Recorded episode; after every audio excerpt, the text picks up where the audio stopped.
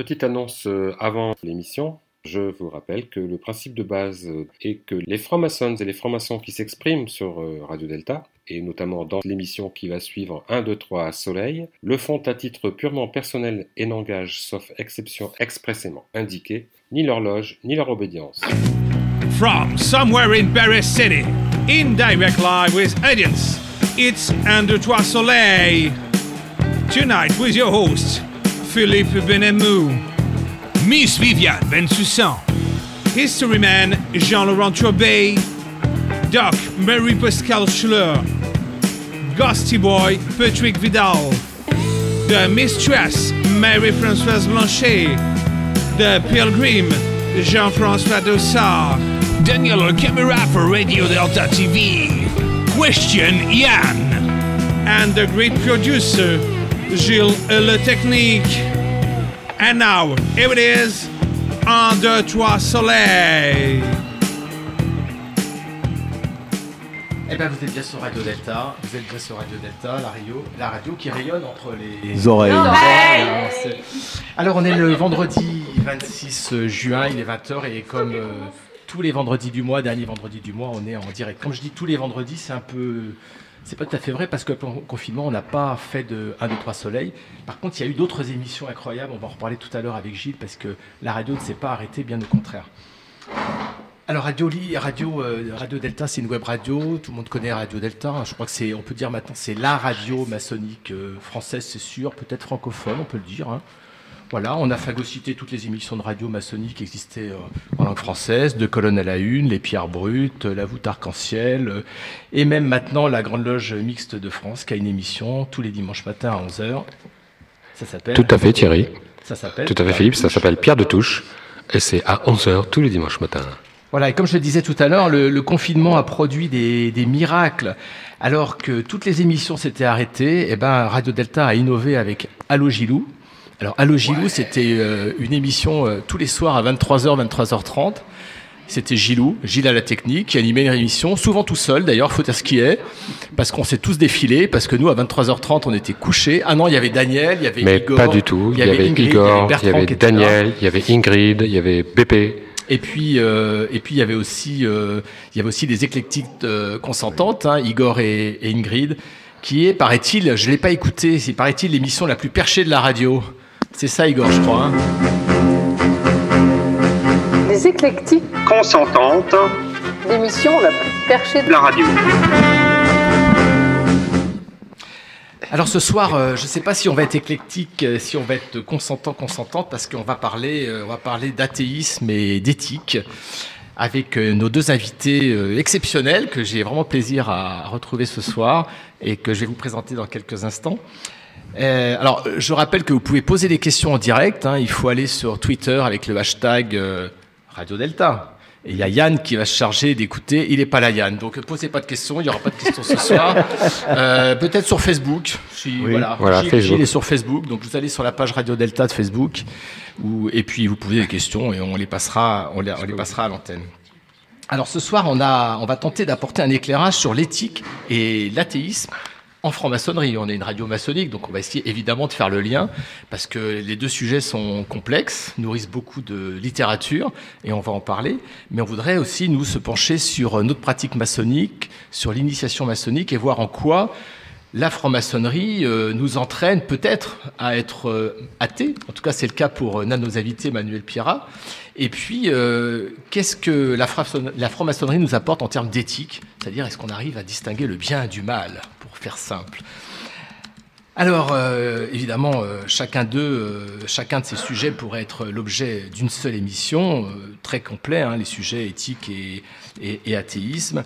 Mais il me semble qu'on peut les relier. On va voir ensemble comment on peut, comment on peut les relier. Mais alors, avant d'a- d'aborder ce sujet, de présenter nos invités, je vais faire un, un tour de table avec euh, nos chroniqueurs et nos chroniqueuses, parce que nous, on est contents de se retrouver. Ça fait quand même trois mois qu'on n'a pas fait d'émission.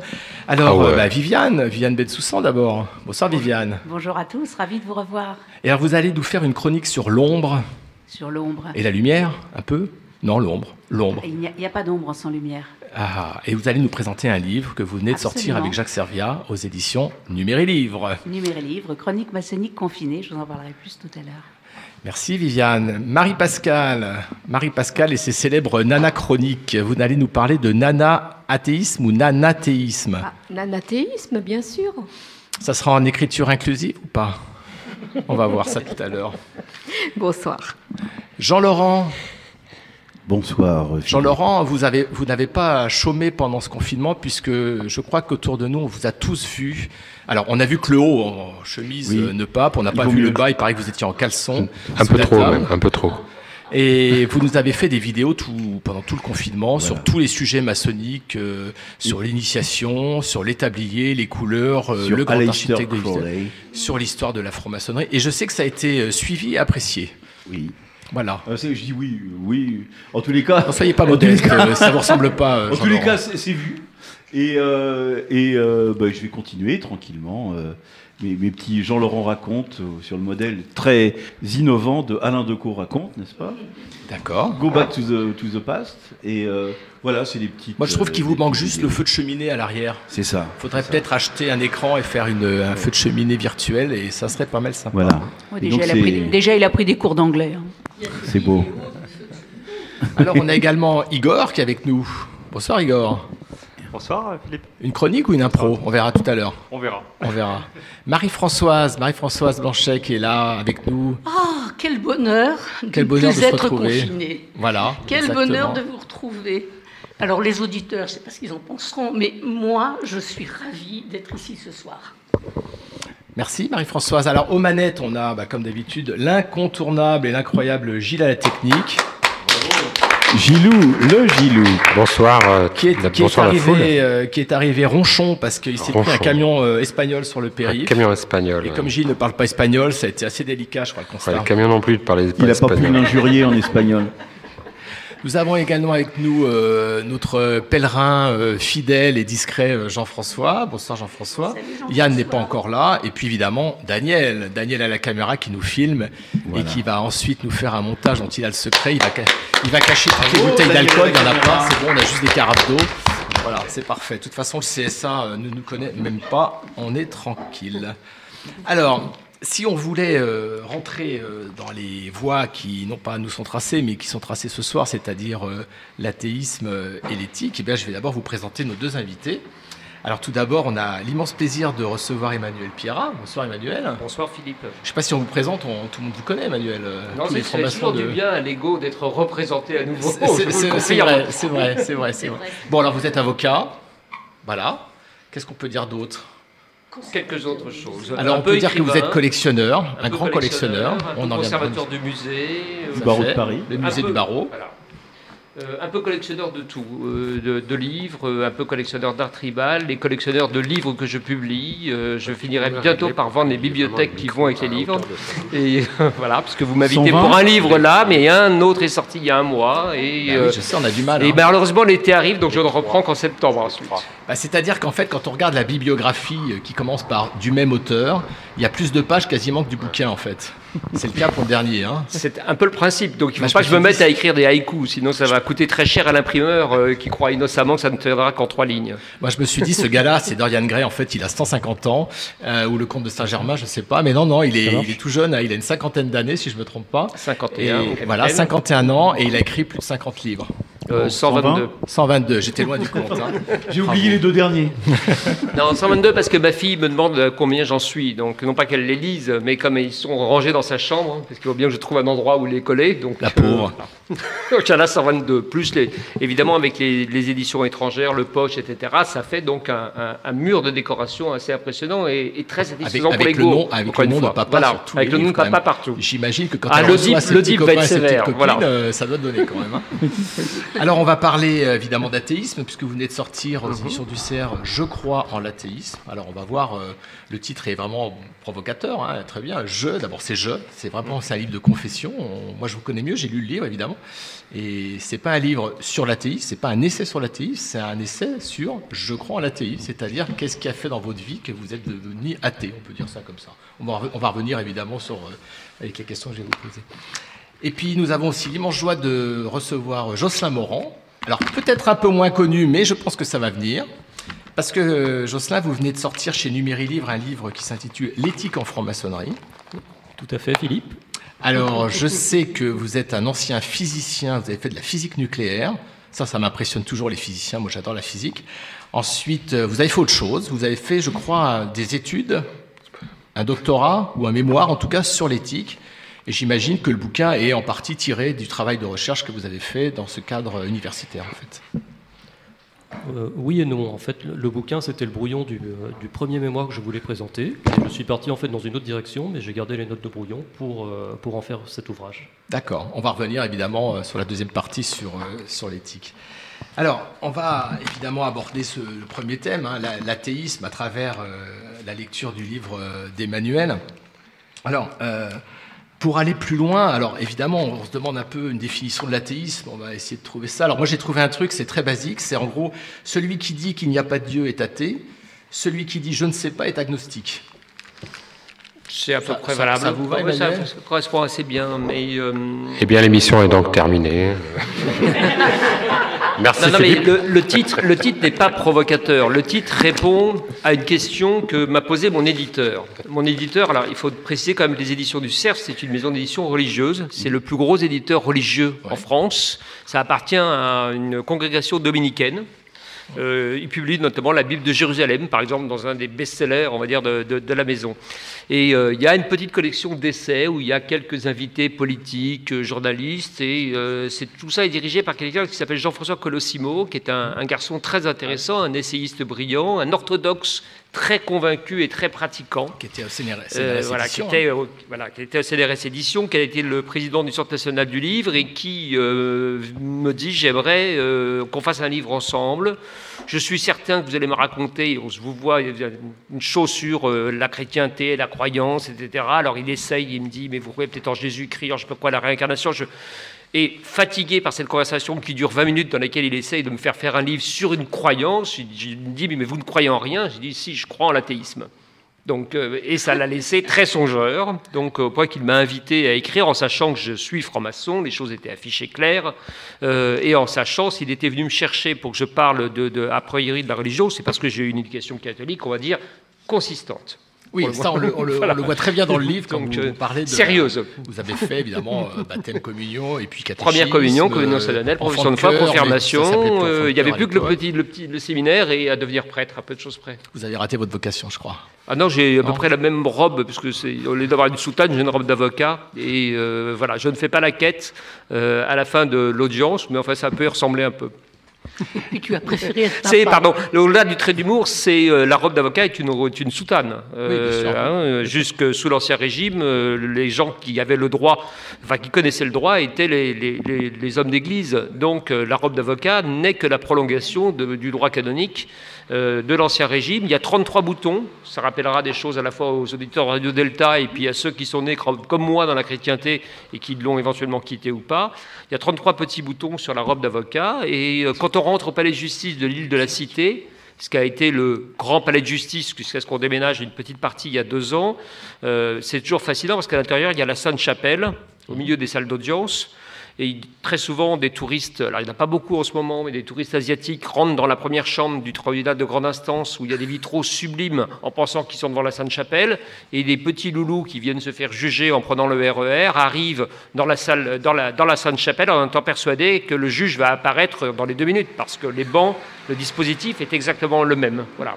Donc, c'est ce a- que vous a- décrivez dans, dans le livre, euh, justement, sur les- le, le double lieu, euh, Donc à la fois la justice voilà. des hommes et la justice de Dieu, on peut dire ça comme ça. C'est exact. C'est un livre qui part donc de, la, de mon éducation catholique, de mes convictions d'athée et de mon parcours en franc-maçonnerie. Mais je rectifie par rapport à ce que vous avez dit tout à l'heure, je ne suis pas devenu athée parce que je suis rentré en loge. Je suis rentré en loge sans doute parce que j'étais athée et je suis devenu moins intolérant grâce à la franc-maçonnerie n'aurais pu l'être comme athée bouffe curé.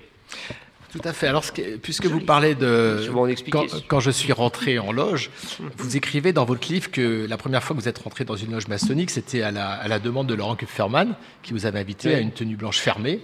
Et, et vous écrivez dans votre livre que tout, tout le rituel euh, vous a un petit peu amusé et vous avez suivi euh, le maître des cérémonies avec son épée flamboyante et vous vouliez écrire dans le livre quand on est rentré dans le temple et il y a eu un lapsus ou une erreur dans le livre. Vous avez écrit quand je, on est rentré dans le temps, T-E-M-P-S. Alors je me suis dit, moi qui suis un freudien convaincu, c'est peut-être un lapsus. Alors je me suis dit, tiens, Emmanuel Pierrat, finalement, il est rentré en maçonnerie parce qu'il veut être à la mode. Ah alors, détrompez-vous. Euh, Laurent Kupferman, qui est un ami d'enfance, m'a beaucoup fatigué à vouloir me faire rentrer en loge. C'est-à-dire pendant des années d'études, il me dit la franc-maçonnerie c'est formidable, je suis jeune avocat, il continue, il me dit la franc-maçonnerie c'est formidable. Moi je lui explique, tu n'as pas vécu la même chose que moi, tu es juif, tout ce que tu voudras, moi je suis né catholique. Et chez les catholiques c'est très fatigant quand on est dans une famille chrétienne croyante et pratiquante parce que euh, tout ce salamalek, euh, ce rituel, ces choses, aller à l'église tous les dimanches, mon carnet de messe, les cérémonies, euh, j'ai fait la lecture à l'église un nombre de fois incalculable, etc. etc. Donc j'ai dit, tout ça me fatigue, et la franc-maçonnerie, ton truc, ça y ressemble beaucoup, vu de loin. Tu vois, tous ces gens qui vont dans un temple et puis qui s'habillent, qui se déguisent alors qu'ils sont normalement adultes et majeurs. moi, ça m'intéresse pas du tout. C'est pour ça que j'ai quitté l'Église. donc, il de Guerlas, il finit par euh, abandonner en apparence la tentative de prosélytisme. Et il me dit, alors tu t'intéresseras peut-être quand même de venir parler devant des francs-maçons d'un sujet qui est la liberté d'expression ante dada. Je trouve que le sujet qu'on me pose à ce moment-là, pour faire une tenue blanche fermée, est la liberté d'expression est-elle au service des groupes d'oppression? Ce qui était beaucoup plus malin que le sujet que j'avais l'habitude de traiter, qui était la censure, la censure, la censure. Uh-huh. Le sujet de médiathèque euh, classique, de conférence sympathique, où tout le monde... il y avait un peu plus de profondeur. Il y a un peu plus de profondeur. Je me dis, tiens, c'est moins couillon que ça m'a l'air. Première réflexion. J'arrive quand même dans cet endroit, le Grand Orient, euh, rue Cadet, où là, les choses quand même redégénèrent, parce que le type avec l'épée flamboyante me semble profondément ridicule.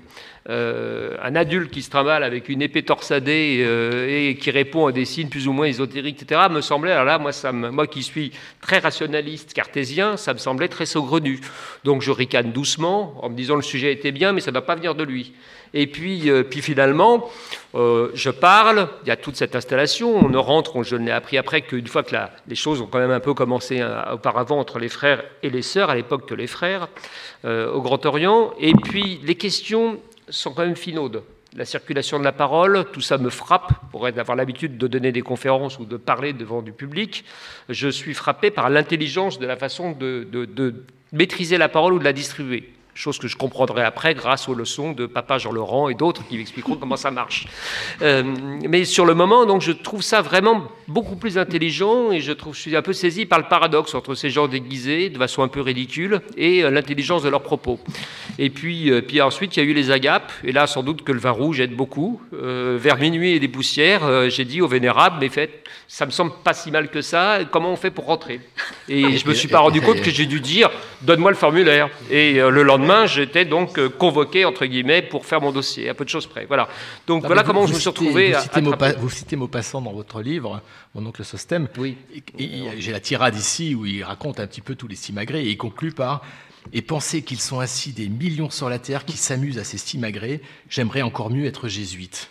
C'est super ça. Hein c'est super, c'est un, texte magnifique, hein, mon oncle Sosten, qu'on qu'on a réédité d'ailleurs avec Laurent Kupferman dans un livre qui mmh. s'appelle les, les, grands textes de la franc-maçonnerie décryptés, parce que Maupassant avait un oncle euh, mhm. franc-maçon qui passait son temps à se moquer des curés et des gens pieux qui allaient à l'église dans le village normand et, euh, finit par, je ne veux pas raconter toute l'histoire de toute la nouvelle, mais c'est assez magnifique la façon dont il quand même, euh, parce que ça, ça fait aussi écho à votre, votre histoire familiale, parce qu'il écrit, ces Nigolas, donc les francs-maçons, mhm.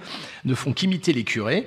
Ils ont des tas de symboles. Par exemple, ils ont un, triangle à, la place d'une croix. Ils ont des églises qu'ils appellent des loges avec un tas de cultes divers. Le rite écossais, le rite français, le Grand Orient, une série de balivernes à crever de rire. Donc cette épée flamboyante qui vous a fait rire, finalement, elle n'était pas si risible que ça, une fois qu'on en a compris l'essence en fait. Ah aujourd'hui je n'en rigole plus, je n'en j'en ricane un peu quand même Maintenant parfois. Que vous porté. Euh, voilà.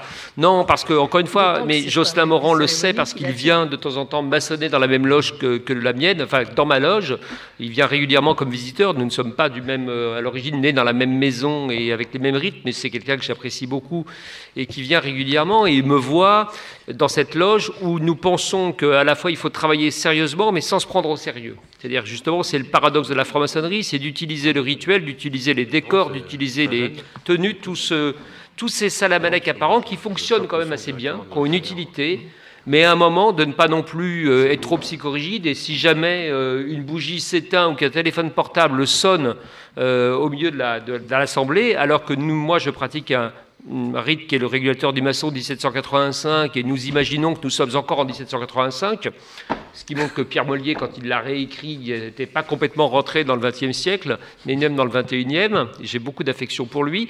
En tout cas, donc, quand un téléphone portable sonne, il ne faut pas non plus avoir l'impression que c'est le, que le, que le toit s'écroule. Voilà, donc c'est le diable. Donc, on peut maçonner sérieusement, prendre avec tout ce que ça a comme conséquences intéressantes et, et, et efficaces euh, les symboles, le rituel, et puis le prendre avec un peu de légèreté quand ça ne marche pas complètement bien ou quand ça, quand ça dérape un peu. Alors, dans, dans votre ouvrage, vous, vous citez une définition de l'athée qui est tirée euh, de l'esprit de Spinoza, l'ouvrage anonyme du XVIIe siècle, hein, si je ne me trompe pas, si j'ai bien noté, inspiré par les écrits de Spinoza. Alors, l'athée est celui qui se dit tel, car il n'est pas possible à l'homme d'être sans Dieu. Il est d'une croyance contraire aux autres, et toutefois il croit. Il croit qu'il n'y a point de Dieu. Donc il croit quand même à quelque chose. Et euh, est-ce que vous croyez en Dieu, Emmanuel? Je ne crois pas en Dieu. Je crois que je n'ai jamais vraiment cru en Dieu, mais j'ai suivi euh, par moutonisme, entre guillemets, familial, euh, ce qui m'était proposé. Ceci dit, et en plus, je l'ai fait avec euh, plutôt de bon cœur au début, parce que j'ai eu la chance d'avoir non pas un curé pédophile, mais un curé de gauche euh, on peut être de gauche et pédophile. Hein. On peut être de gauche et pédophile, je, je, je suis d'accord. euh, L'avocat que je suis vous, vous le confirme. Euh, et euh, en tout cas, j'ai eu la chance de grandir à Pantin. Alors, pas, c'est pas une chance de grandir à Pantin, hein, c'est euh, la Seine-Saint-Denis, c'était la banlieue rouge. mais c'était quand même une chance d'avoir ce curé qui venait du, de la société civile, du monde Mmh. profane, et qui avait embrassé la, les ordres sur le tard après avoir été ingénieur à Saint-Gobain.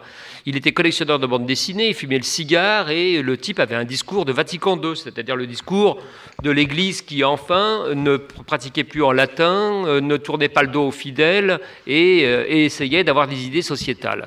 Euh, donc tout ça était plutôt pas mal, si ce n'est qu'à la fin, ce qu'il raconte quand même me semblait malgré tout de grandes balivernes. Le catéchisme, toutes ces choses étaient quand même ne tenaient assez peu debout. Euh, donc, mais c'était plutôt sympathique. Et par opposition à mon milieu familial qui n'était pas particulièrement cultivé, je trouvais que dans l'église, il y avait des gens cultivés, en l'occurrence ce prêtre. Euh, donc je suis resté aussi tard que j'ai pu, sans être particulièrement convaincu, mais aussi parce que j'aime bien une bonne élève. Et donc j'étais premier de la classe et donc premier au catéchisme. Donc ça me semblait assez cohérent. Jusqu'au moment où les contradictions de toute cette affaire, l'adolescence, les idées politiques, la raison, euh, ont pris le dessus et ont euh, fini par me faire jeter ma gourme pour de bon aux orties. Voilà. Mais est-ce que euh, le juriste, le magistrat que vous êtes, euh, est-ce qu'on peut dire, euh, comme dans le domaine de la justice française, que concernant l'existence de Dieu, le doute profite à l'accusé? Est-ce qu'on peut dire ça? C'est surtout, non, c'est surtout que le doute est beaucoup plus pratique. Euh, moi, j'ai fait une expérience, j'ai vécu pendant deux ans en Inde, euh, à Calcutta, qui est une ville où l'espérance de vie, quand même, est une notion euh, compliquée. Euh, un quart de la population vit dans la rue. Euh, on meurt avant ses 35 ans, c'est un peu le Moyen Âge français, ou à peu de choses près. Et évidemment, la religion a un poids extrêmement important parce que c'est la seule planche de salut pour accepter l'existence que l'on y subit. Euh, avec ce système particulier à l'hindouisme qui est de promettre la réincarnation et cette réincarnation pour ensuite éventuellement, si on se comporte bien, atteindre le nirvana. Donc ce système social qui consiste à utiliser la religion pour contraindre socialement le peuple à ne pas se rebeller et à accepter sa condition, il a toujours, il a très bien marché. Il a marché jusqu'à très peu de temps, euh, y compris dans euh, cette partie du monde, dans l'Europe occidentale. Donc il faut euh, pas se tromper sur la façon dont les gens ont un besoin de Dieu. Ils ont eu besoin de Dieu pour affronter ou accepter leur propre existence. Aujourd'hui, la France a évolué, heureusement. Euh, L'éducation, euh, l'ascenseur républicain dont moi j'ai bénéficié, euh, comme beaucoup, qui est cassé un petit peu, mais pas complètement en panne non plus. Tout ça fait que peu à peu, nos conditions sociales, intellectuelles, notre environnement, moi je jouis d'une bibliothèque, d'œuvres d'art, de choses auxquelles je rêvais et qui me semblaient inatteignables quand j'étais enfant, tout cela a fait, me permet le confort matériel ou intellectuel qui me permet de ne pas avoir besoin de la religion. Et donc de m'être débarrassé des dieux, euh, des idoles, et les seuls, comme Ricane, ma fille, qui me voit acheter de l'art africain, elle dit Tu crois pas en Dieu, mais tu en achètes beaucoup. Donc les seuls qui m'intéressent, c'est c'est elle On qui va- en prend la forme d'œuvre d'art. On va, on va y revenir sur cet aspect collectionneur justement de Alors. fétiche. euh, Et donc ensuite, il reste, il reste dans notre société des gens qui sont croyants aujourd'hui, heureusement, plus par conviction que par obligation, Euh, plus par euh, choix que par euh, contrainte familiale ou héritage euh, social.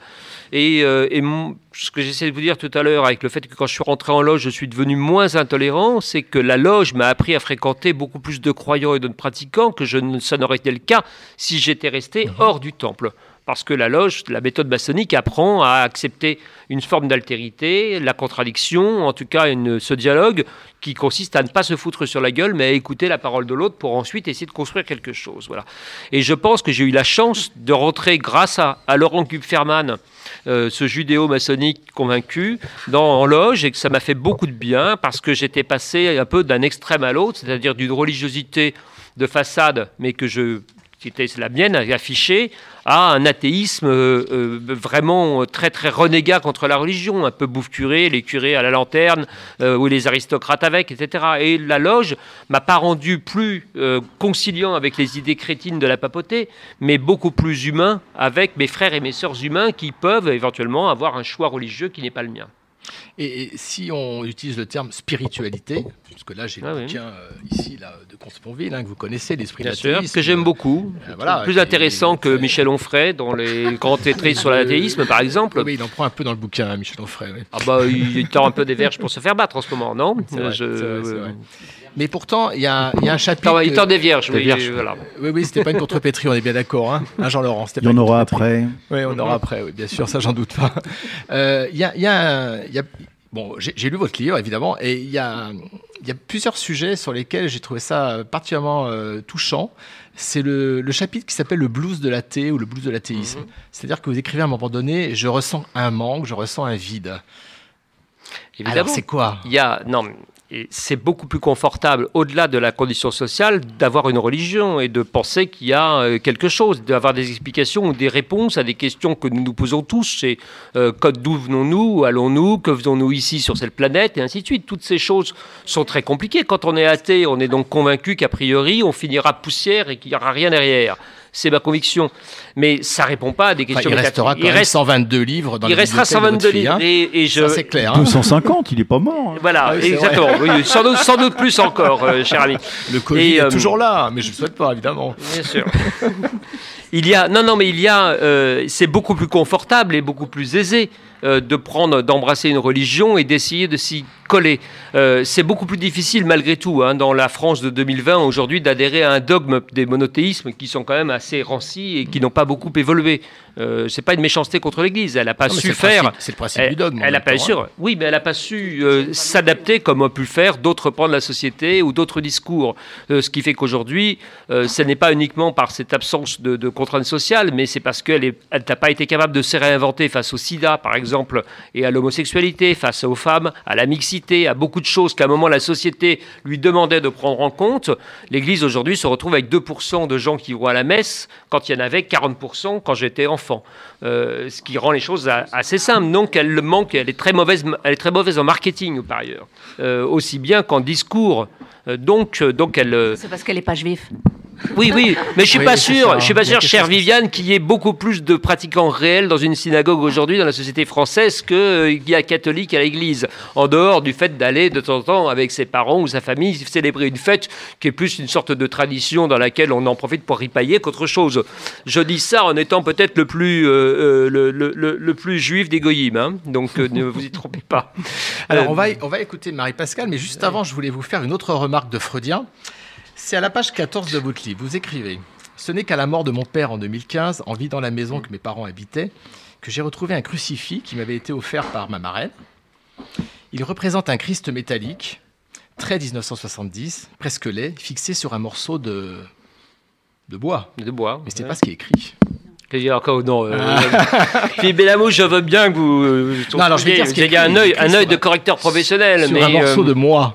Alors malheureusement, il y a un S à moi. J'aurais aimé qu'il y ait moi et Moïse, parce que je me suis dit, mais est-ce que le. Christ est inscrit sur euh, Emmanuel Piras Voilà, c'est ça qui m'a plu dans cette petite euh, coquille. Non, mais euh, j'ai mis ce crucifix, il est sur mon bureau aujourd'hui, euh, avec un certain nombre d'objets religieux. Voilà une chose que je suis capable de faire aujourd'hui et que le, le jeune avocat que j'étais il y a 25 ans ou 27 ans n'aurait pas été capable de faire. Tout a été euh, qu'il était convaincu que la religion était une absurdité et que tous ceux qui y croyaient ou la- l'approchaient de près ou de loin et tout ce qui la, représentait ou la, la côtoyait était une ânerie.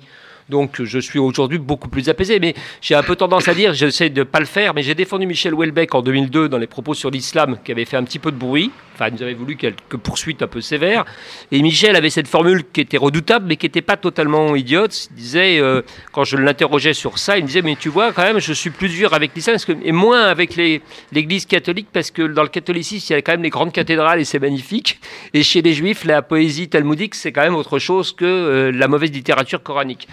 C'était un point de vue d'écrivain. Mmh. Donc, euh, et moi, je ne suis pas arrivé tout à fait au même constat, mais il y a cette part de beauté dans ce qu'a été, euh, dans cette imprégnation de l'histoire de l'art, de la littérature. J'ai passé mon baccalauréat en français, euh, épreuve qui n'existe plus puisque grâce à la Covid, nos, enfants peuvent échapper à l'examen. mais je l'ai passé en 1985, mon bac français, et j'ai été sauvé par mon éducation catholique parce qu'il y avait trois sujets, comme d'habitude, deux auxquels je ne comprenais rien, euh, parce que j'étais à la fois un bon élève et puis j'avais pas beaucoup révisé, euh, donc c'était plutôt le côté mauvaise révision. Et puis il y avait les contemplations de Victor Hugo. Et là, soit vous avez une éducation catholique sévère et un goût pour la littérature et vous répondez au sujet sans difficulté, ce que j'ai fait, soit vous n'avez pas eu d'éducation catholique sévère et vous passez à côté du sujet. Donc moi j'ai fait une réponse d'enfant de cœur et donc une dissertation d'enfant de cœur, ce qui m'a valu une très bonne note. Euh, et je, mais je n'ai réalisé que plus tard la chance que j'avais euh, d'avoir ce bagage culturel. Euh, donc je suis capable, dans la même balance, de mettre d'un côté ma conviction rationaliste datée et de l'autre côté de reconnaître la part d'héritage culturel dont j'ai bénéficié dans une société qui reste largement quand même judéo-chrétienne dans son identité culturelle, dans son paysage architectural, artistique, littéraire. Voilà. Donc ce qui me fait lire, ce qui fait que par exemple mes enfants sont baptisés, ce qui est quand même un truc ahurissant, mais ça parce que leur mère est corse, donc on ne peut pas avoir fréquenté que des gens fréquentables. Et, mais de l'autre côté, euh, évidemment, je me suis bien gardé de les, de les mettre en religiosité de près ou de loin, mais, euh, mais je leur ai expliqué 20 000 fois ce qu'est une église, qu'est un rituel. Je les ai emmenés à la messe et elles se sont cognées avec moi la lecture de la Bible euh, le soir, quand même, à 20h pendant le repas. non pas pour en faire des, des, des, des, grenouilles de bénitier, mais simplement pour qu'elles aient les codes, les codes de, notre société. De la même façon qu'il y a quelques années, avec Laurent Kupferman, nous avons fait des livres sur la, République et la franc-maçonnerie, la mhm. littérature et la franc-maçonnerie, l'architecture à Paris et la franc-maçonnerie, parce que la maçonnerie est aussi une des clés de décryptage de notre société. Mhm. Trois siècles d'histoire ont amené des traces, une imprégnation, et je pense qu'il serait idiot de ne pas considérer que le catholicisme ou le judaïsme n'ont pas laissé également des traces importantes ou des facettes dans notre société. Voilà. Donc j'arrive aujourd'hui à ce constat un peu plus apaisé avec la religion, en faisant attention, parce que c'est très compliqué ensuite de pas, dans un moment de blues ou de doute ou de, confinement, euh, de ne pas d'un seul coup se sentir une vocation mystique ou spirituelle au motif qu'on est fatigué et puis qu'on n'a plus de doliprane pour combattre éventuellement le mal. À l'approche de la mort, par exemple. À l'approche de la mort, oui, bien sûr. Mais, euh, mais heureusement, heureusement, euh, il y a le rationalisme, il y a beaucoup de choses intéressantes, il y a la science, et puis il y a la franc-maçonnerie, avec parfois ses doudins, mais aussi ses esprits cartésiens. Et donc, euh, tout ça est une famille qui me va bien et qui m'arrive, que je peux fréquenter sans avoir besoin de retourner à l'église autrement que pour admirer le patrimoine. On reviendra sur, sur Victor Hugo avec son fameux L'église chez elle et l'État chez lui. Mais je vais laisser la parole à Marie-Pascale Schuller qui va nous faire une nana chronique. Vous êtes sur Radio Delta, la radio qui rayonne entre les oreilles. Toute bonne planche commence par une définition. Donc, on va regarder ensemble dans le dictionnaire ce que veut dire nanathéisme. Micro.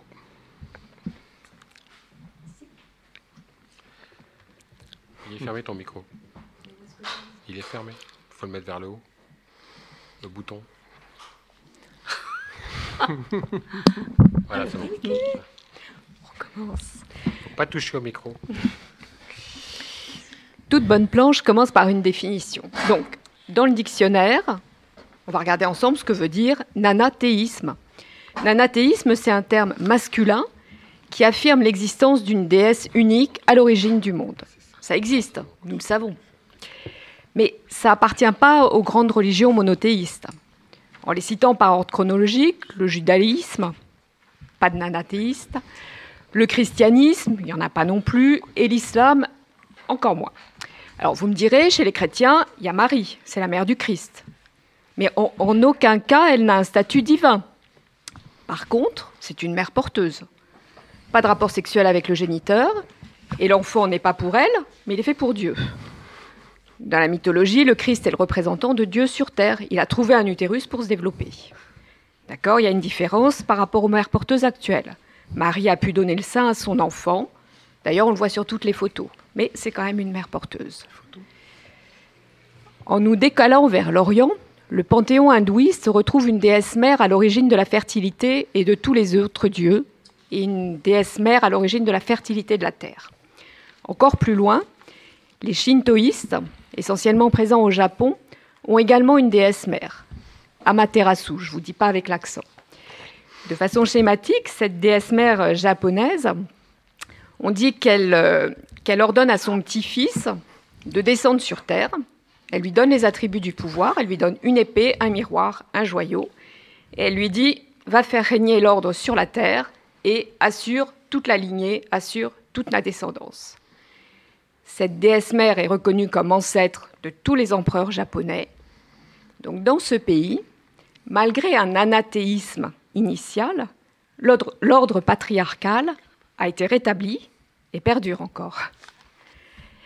Je ne vais pas passer en revue toutes les cultures ayant des déesses mères et les comparer aux autres avec des pseudo-statistiques. Les universitaires ont fait ça brillamment. Ça donne lieu à des débats, des analyses comparatives. Et à ce jour, il n'y a pas d'argument solide pour établir que dans les sociétés ayant une déesse mère primitive, donc un anathéisme fondateur, il y a une société plus égalitaire pour les femmes. C'est-à-dire une société où les femmes auraient un statut de droit équivalent à celle de leurs homologues masculins et où ce statut de droit serait conforté par un statut de fait avec les critères que nous reconnaissons actuellement. L'égalité de salaire, la parité sociale dans tous les postes, pas plus de violence d'un côté ou de l'autre. Le nanathéisme n'est pas un modèle pour le développement des mouvements féministes. Les exemples de ces sociétés ramènent les femmes à leur statut de génitrice et les confinent à leur pouvoir dans cette sphère. Et je crois que toute féministe refuse cela. Finalement, cette opposition théisme-nanathéisme n'a pas beaucoup d'intérêt philosophique, même, même s'il en a un historique.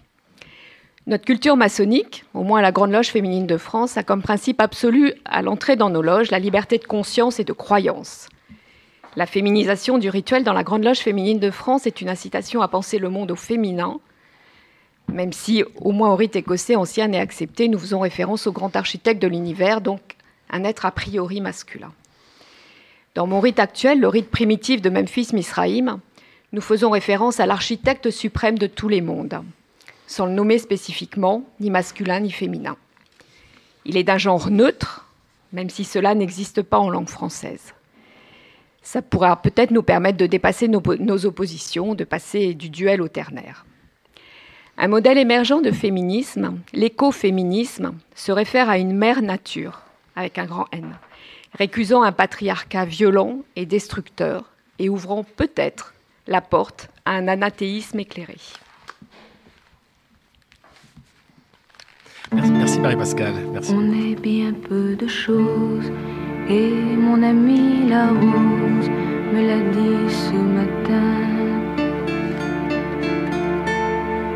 À l'aurore, je suis née, baptisée de rosée. Je me suis épanouie, heureuse et amoureuse. Au rayon du soleil, me suis fermée la nuit me suis réveillée vieille. Pourtant j'étais très belle, oui j'étais la plus belle des fleurs de ton jardin. On est bien peu de choses et mon ami la rose me l'a dit ce matin. Vois le Dieu qui m'a faite, me fait courber la tête, et je sens que je tombe, et je sens que je tombe. Mon cœur est presque nu, j'ai le pied dans la tombe, déjà je ne suis plus. Tu m'admirais hier, et je serai poussière pour toujours demain. On est bien peu de choses et mon amie la rose est morte ce matin. La lune cette nuit a veillé mon ami. Moi en rêve j'ai vu, éblouissante et nue, son âme qui dansait bien au-delà des nues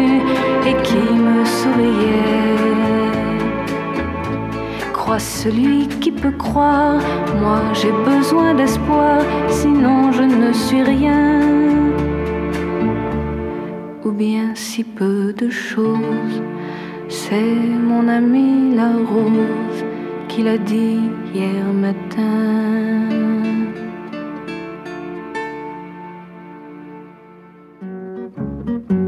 Non, non, c'est pas bon. Tais-toi, Georges. Aïe, aïe, aïe, aïe, aïe, aïe. C'est bon là Ouais, on est en ligne, on est en ligne. C'est super, on est en C'était ligne. Françoise Hardy, mon ami la rose. Alors, on va, on va continuer sur le sujet de l'athéisme. Et euh, il y a quelques années de ça, j'étais à la Grande Loge Mixte Universelle de France. Je faisais une petite conférence dans une loge. Et puis à la fin, j'étais aux Agapes et j'étais à côté d'une, on va dire, une vieille maçonne qui m'a dit euh, Alors, tu es, tu es où, mon frère? Elle avait dû dormir quand il y a eu les présentations, enfin bon, peu importe. Alors, euh, tu es où? Alors, je lui dis ben, je, suis, euh, je suis à la Grande Loge de France. Et elle me dit Ah oui, la Grande Loge de France, c'est vous qui croyez au grand architecte de l'univers. Et ça, ça m'a tellement dérouté que j'en ai écrit des pages. Comment est-ce qu'on croit, quand on, est, quand on travaille au rite écossais accepté à la Grande Loge de France, un univers bien particulier, est-ce qu'on croit ou est-ce qu'on est censé devoir croire au grand architecte de l'univers? Et c'est la question que j'ai envie de poser à, à notre éminent euh, Jean-Laurent Turbet-Raconte, en un seul mot. Alors, Jean-Laurent Turbet, euh, je sais que vous êtes protestant, pratiquant, franc-maçon très pratiquant, et pratiquant plein d'autres choses dans la vie. J'espère bien, oui. Alors, est-ce que vous croyez au grand architecte de l'univers? Alors, c'est c'est une question qu'on pose souvent, c'est vrai, à la, à, à la Grande Loge de France, alors que si nous nous trouvions dans une euh, obédience de type anglo-saxonne, par exemple, c'est vrai qu'on vous posera la question une fois dans votre vie en vous demandant euh, Do you believe in God? Euh, Croyez-vous en Dieu? Une fois que vous aurez répondu oui, euh, une fois que vous aurez répondu oui, on vous posera plus jamais la question du reste de notre vie. Mais c'est vrai que c'est un sujet qui nous taraude et nous avons des dizaines, voire des centaines ou des milliers de planches sur euh, le grand architecte de l'univers. Parce que comme je le disais, ce, grand architecte de l'univers n'est jamais dans les, dans obédiences anglo-saxonnes que le nom de Dieu au premier degré, Great Architect of the Universe, puisque pour le second degré, il y en a un autre. The Great Geometrician of the Universe, d'où la lettre G, on cherche. euh, et autrement, c'est The Almighty au troisième degré, donc le, le, le très haut. Donc le grand architecte de l'univers, c'est juste le nom de Dieu au premier degré. Et. Voilà. Et après, Viviane parle en dehors du micro, ce qui fait qu'on ne l'en- l'entend pas. Euh, euh, vo- voilà, et c'est vrai qu'à la Grande Loge, on, on a été, euh, j'allais dire tout simplement, les tributaires du temps. Et Emmanuel l'a bien rappelé à travers son histoire personnelle, il n'y a pas de meilleure fab- fabrique datée que euh, l'Église catholique, apostolique et romaine. Et en général, les, pires athées que je connais, moi en tant que protestant, parce qu'à chaque fois on me demande, mais t'as as vu le pape a fait une déclaration sur je sais pas quoi, euh, qu'est-ce que t'en penses? Ben, Je m'en fous, j'en pense rien, je suis pas catholique. Donc euh, ouais, il pense ça, bah, qu'il le pense, c'est pas très grave. Moi, je, je suis pas tenu. Et, c'est vrai que si un jour vous voulez lire vraiment des choses qui sont très anti-catholiques, faut pas lire les athées, faut lire par exemple le traité des reliques de Jean Calvin. Vous verrez que c'est c'est vrai que c'est pas à piquer euh, des hannetons. Donc donc c'est- vrai que ce concept de grand architecte de l'univers, eh bien c'est un concept qui a été qui date, je parlais de Jean Calvin, qui date d'à peu près cette période. Le, grand architecte de l'univers ou le grand architecte des mondes est un concept de Calvin. Voltaire parlait, parlait du grand horloger. Euh, voilà, c'est, ça reste dans le même, dans- dans- dans le même topo, j'allais dire, en glissant petit à petit vers, euh, vers, un, vers justement ce qui allait découler deux siècles après et qui allait s'appeler euh, euh, l'athéisme. Et quand on rentre à la Grande Loge de France, on nous demande de signer un document où on ne nous demande pas de croire en grand architecte d'univers, on ne nous demande pas de croire en Dieu, on nous, on nous demande de croire à l'existence d'un principe créateur. Et le mot grand architecte de l'univers, l'expression grand architecte de l'univers, il arrive plus tard, il n'arrive pas dans la déclaration profane.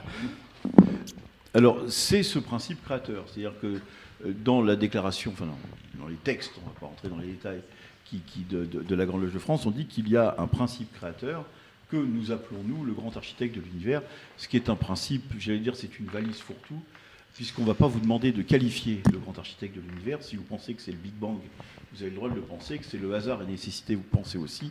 Et si vous pensez que c'est autre chose, vous avez le droit. Et si vous, vous voulez penser que c'est Dieu, au sens des églises... Euh, euh, Du livre. des, églises, oui. de- Courantes. euh, voilà, de- de- des chrétiens, des juifs, et même euh, des, enfin, des, des- des- des musulmans, des hindous, de tout ce que vous voulez. Vous avez, vous avez le droit aussi de le croire. C'est une vision, parce que c'est tout simplement une vision aussi un peu, un, un peu protestante des choses. Puisque la franc-maçonnerie découle quand même, euh, qu'on le veuille ou non, du, du- du protestantisme, même si on ne le veut pas, euh, bah, c'est comme ça. Et, et donc, euh, voilà, bah oui, l'histoire est ténue quand même. Euh, et c'est vrai que chez les protestants, le rapport direct que le croyant a avec Dieu n'a pas d'intercesseur, puisque le pasteur n'est pas un curé, il n'a pas de pouvoir euh, spécifique. Il y, a, deux sacrements simplement chez, les protestants. Euh, le, pasteur pardon, n'a pas de pouvoir magique, donc jamais le pasteur ne se permettra de vous demander quelle est la nature de la relation que vous avez avec votre Créateur, avec, donc avec, Dieu, parce que ça, ça vous regarde. Et Alors, vous, évoquez, un- euh, vous, avez- Oui. vous venez d'évoquer euh, le pasteur Anderson et ses fameuses constitutions euh, de 1732. Euh, 23. 33, pardon. 23. 23. Ah, est un peu dyslexique. euh. Ouais, ouais, ouais, j'ai toujours des problèmes avec Mais les chiffres. hein. alors là, il ne faut pas chercher midi à 14h, mon cher Philippe Benamou. Non, non, mais loin de là. Non, non, Ouais. non, mais cette idée, il fait juste euh, super chaud. Alors, dans, dans ces constitutions, on lit la chose suivante, et d'ailleurs, euh, Emmanuel. euh, Gilou. Mais qui a donné à Gilles cet outil pour faire des jingles terribles? On connaît bien la formule hein, un maçon obligé par ses tenues d'obéir à la loi morale, avec un beau L majuscule, et s'il comprend bien l'art, il ne sera jamais un athée stupide ni un libertin irreligieux. C'est ça, hein Eh ben, il faut pas, il faut pas. Enfin, je sais. Alors là aussi, j'ai entendu des dizaines de plans. Oui, il y en a plein. Exégétiques sur savoir si euh, est-ce qu'on pouvait être athée mais pas stupide, libertin mais pas irreligieux ou irreligieux mais pas libertin. Donc il y a une littérature assez importante et beaucoup. Il faut pas y lire autre chose que ce que peuvent mettre dedans un pasteur de l'Église d'Angleterre qui est Jean Théophile des Aguliers et un pasteur presbytérien calviniste qui est James Anderson, surtout lorsqu'on se souvient qu'en 1720, en Angleterre, donc les constitutions d'Anderson de 1723, il y avait une loi, une bill, qui condamne l'athéisme. C'est-à-dire que l'athéisme est hors la loi en Angleterre. Donc, bah, ils, ils sont des piliers de la nouvelle monarchie protestante hanovrienne. Euh, et puis, ils sont pasteurs, l'un presbytérien, l'autre de l'Église d'Angleterre, bien qu'il va pas être beaucoup, il va être plus euh, secrétaire d'Isaac Newton, il va beaucoup plus s'occuper de la Royal Society que de sa, que de sa paroisse, le brave des Aguliers. Mais il ne faut pas y lire autre chose que ce qu'ils y mettent. C'est-à-dire que pour être franc-maçon en 1723, il ne faut pas être athée, il ne faut pas être stupide, il ne faut pas être libertin, il ne faut pas être irreligieux. Il faut surtout Après, pas être. ça ne euh, veut pas dire que le, le sens des choses n'est pas évolué avec le temps, que, y compris en pays latin, ça a évolué avec la guerre de l'Église catholique et de la franc-maçonnerie, ce qui n'est pas du tout vrai en pays protestants, en Angleterre et encore plus aux États-Unis. Euh, L'Église est considérée comme un mouvement libérateur.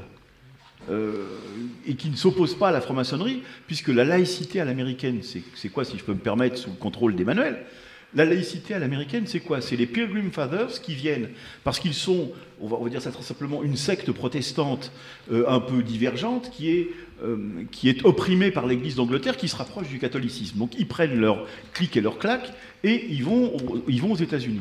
Et les États-Unis sont fondés sur cette petite communauté qui pense quoi? Qui pense qu'il faut une séparation euh, absolue entre les églises et l'État, mais non pas pour que l'État s'en mêle, mais pour que jamais l'État n'ait à dire quoi que ce soit dans les croyances des citoyens. C'est-à-dire qu'il y a une barrière infranchissable et l'État n'a à se mêler de rien, ni de ce que vous pouvez croire ou pas croire, de la façon dont vous vous habillez, en, en burqa, sans burqa, avec un chapeau, pas un chapeau, avec une plume dans le cul, ce que vous voulez. L'État américain, non seulement s'en fout, mais n'a pas le droit de s'en mêler. Donc il y, a une, il y a une laïcité, j'allais dire, pr- pratiquement inversée. C'est-à-dire que c'est une laïcité pour que jamais l'État, et encore moins l'État fédéral, parce que on n'était pas l'État fédéral euh, à l'époque du, du Mayflower, mais que jamais l'État ne se mêle de religion.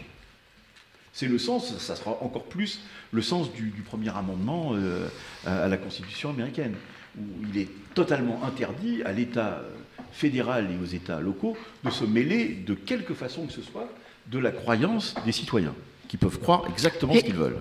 Tout de même, Jean-Laurent, on peut constater une présence de l'Église dans toutes sortes d'événements où euh, le président euh, jure euh, que Dieu me vienne en aide, on fait des, des cérémonies religieuses. Et je me souviens d'une époque où il y avait un, un cardinal américain, je crois que c'était Spielberg, qui bénissait les bombardiers avant qu'ils partent au Vietnam. Donc il y a, il y a toujours une présence de l'Église Non, il y a- il y a- dans, il y a- le- dans la alors, vie quotidienne. Il y, y a une présence de l'Église, parce qu'en effet, comme on peut croire ce qu'on veut et l'exprimer de la façon dont on veut, si vous êtes président des États-Unis, soit vous pouvez prêter euh, le serment sur The Masonic Bi- Bible, qui est la Bible maçonnique sur laquelle George Washington a, prêté son serment, puisque quand il voulait prêter son serment, le premier des, serments des présidents américains, il a voulu le, prêter, le lever sur la Bible et qu'il n'y avait pas à disposition et qu'ils sont allés le chercher, la, Bible de sa loge, et donc c'est sur ça qu'il a prêté serment. Maintenant, on peut- Ça marche aussi avec un iPhone, en fait. voilà, ça peut marcher avec un iPhone, euh, ça peut marcher avec la Bible de Lincoln, comme l'a, comme l'a fait euh, Barack Obama, et ça peut aussi marcher, parce qu'on l'oublie toujours, il y a tout un tas de présidents qui n'ont pas pr- prêté serment sur la Bible. Theodore Roosevelt, il n'a pas prêté serment sur la Bible, il a prêté serment sur la Constitution. Ça dépend, quand on, si un président est croyant et veut jurer sur la Bible, il jure sur la Bible. Si euh, il veut qu'il y ait un, un archevêque ou quelqu'un ou un pasteur qui pasteurise, eh ben, eh bien, il le fait. Mais si on veut pas le faire, euh, on, on le fait pas. Et c'est vrai qu'il y a, justement cette, religiosité ambiante dans la société, puisque l'État n'interdit rien. Et l'État n'a rien à interdire. Donc, euh, il peut y avoir ou pas, et il y en a beaucoup, puisque c'est la tradition euh, des, États-Unis, où, je- dis la religion n'est pas considérée comme un organisme qui, réprime, mais, une organisation qui libère. On ne comprend pas ça. Les baptistes, quand on parle des baptistes, les baptistes, c'est The Bible Belt qui Eli Trump, et en même temps, c'est Martin Luther King. C'est les mêmes, c'est la même association, c'est les mêmes textes, c'est les mêmes curés. Donc voilà, on a du mal, nous, à saisir la, réalité du- Donc on n'a pas la réponse si vous croyez au grand architecte de l'hiver, mais bon, c'est Alors, ça vous à- à- appartient. à titre hein, l'église chez elle est à À titre personnel, je crois en Dieu et le grand architecte.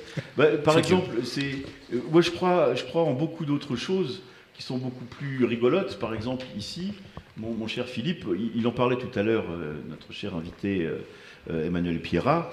Euh, moi, par exemple, je préfère le, le- le goût du whisky. Emmanuel préfère le goût du rouge. Euh, Gilou préfère le goût du rosé et je pense que Philippe préfère le goût du blanc. Euh, je vous en... Merci pour le jeu de mots de la contrepétrie. Bravo, Non bravo. mais vous en cherchiez passé, une, quoi. monsieur mon cher Philippe. C'était bon, c'est pas un c'était peu bon. racialiste, ça, cette histoire, hein. bon.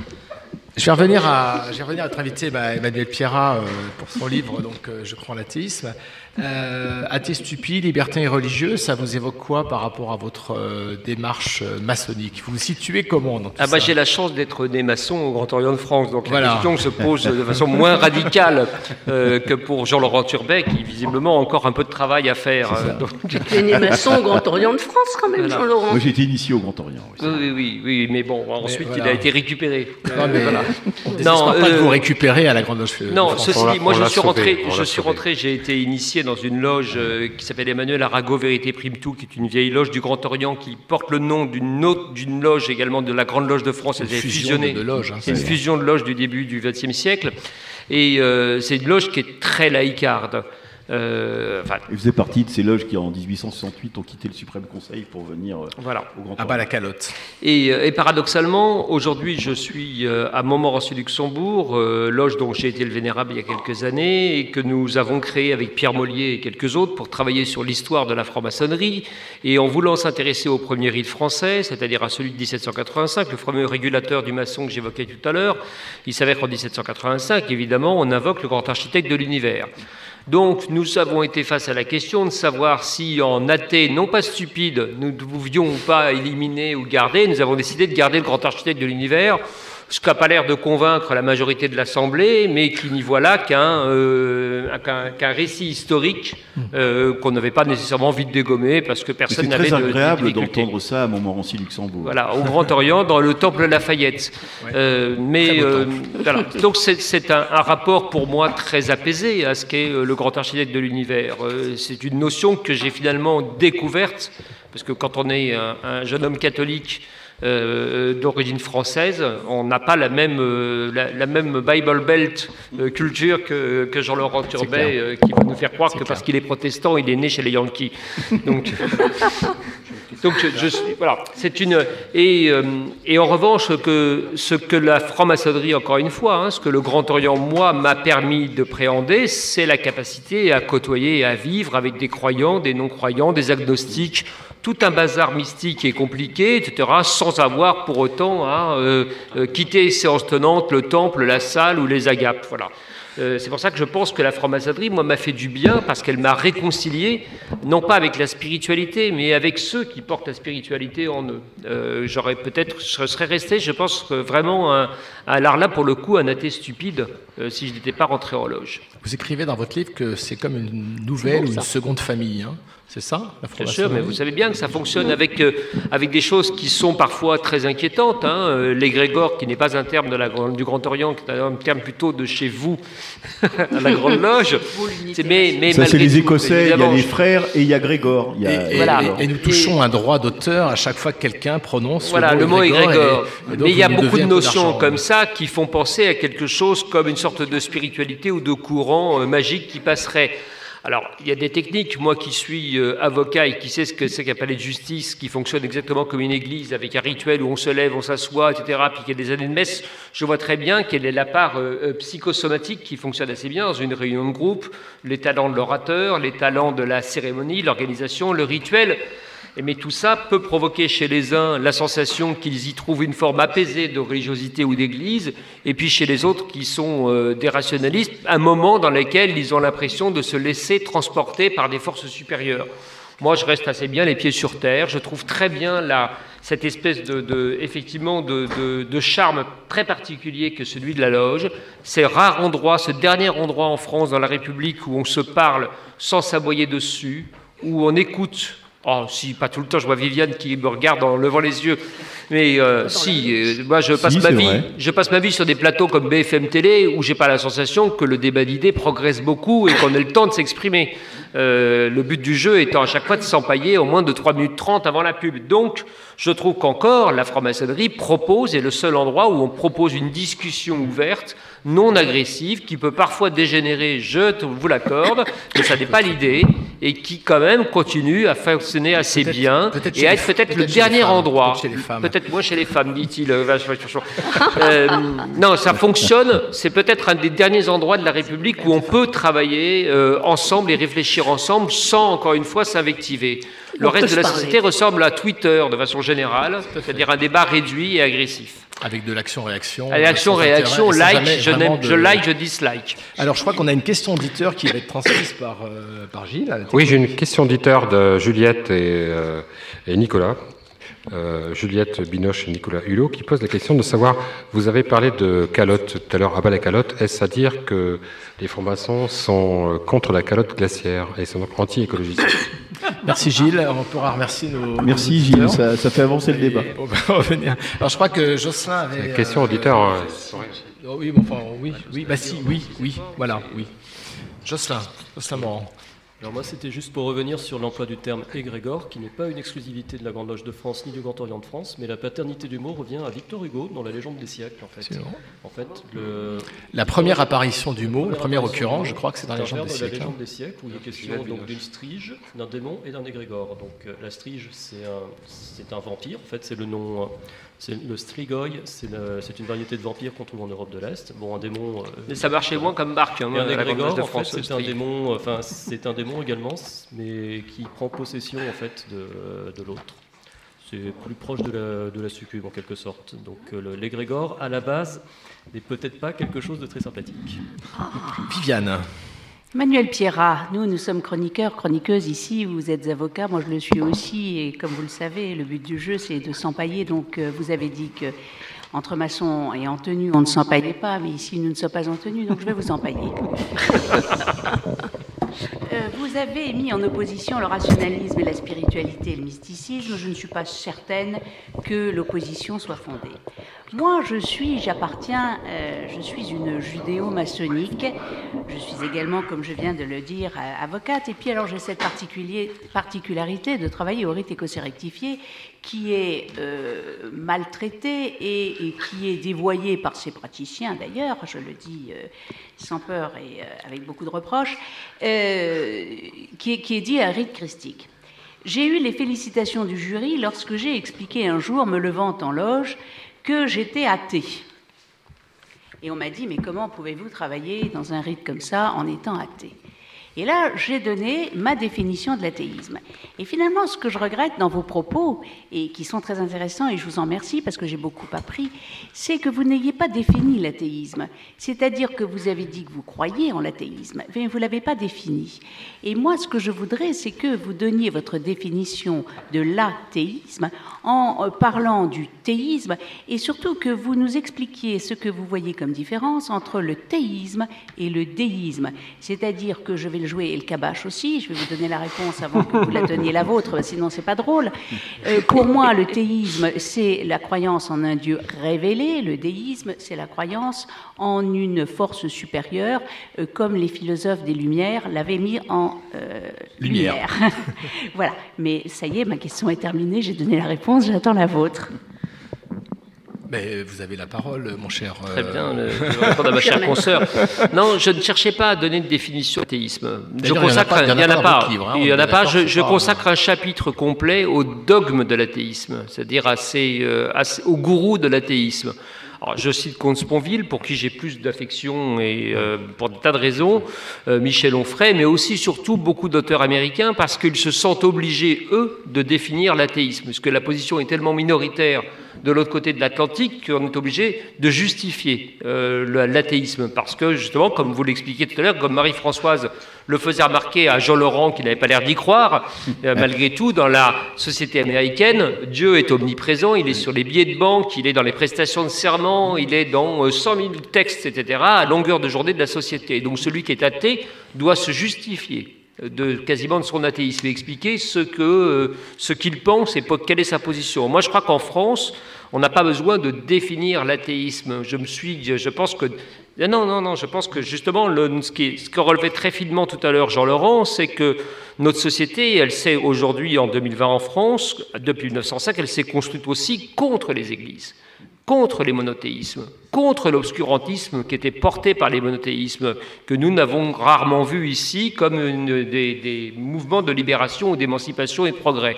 Donc, il n'y a pas besoin. oui. Moi, je n'ai pas ressenti le besoin de définir ce qu'est mon athéisme. C'est plutôt une absence de théisme et une absence de déisme, les deux à la fois. Euh, mais sans avoir besoin d'être dans une chapelle, dans une caste. Je crois à mon athéisme, c'est-à-dire à ma façon d'être, non pas sorti de la religion, j'étais pas non plus enfermé dans une cellule, attaché 24 heures sur 24, obligé de prier. Dommage. Euh, voilà, dommage. Je, je raconte dans mon livre, je suis allé une année pour ne pas louper mes études de droit, parce que j'avais vraiment fait trop de syndicalisme toute l'année, et des manifs, etc., et crié de vaquer au piquet, euh, que je suis allé m'enfermer à l'abbaye de Solesmes euh, avec un ami euh, copte, euh, pour qu'on puisse réviser en paix. On était chez les bénédictins qu'on cachait Papon. Donc c'est vraiment l'ambiance, c'était pas il- il était plus là, Papon, hein. Il était plus là, heureusement. Ah Ouais, bah bah non, là, bon, là, là, je me voyais mal être en train de camarade de réfectoire avec Papon.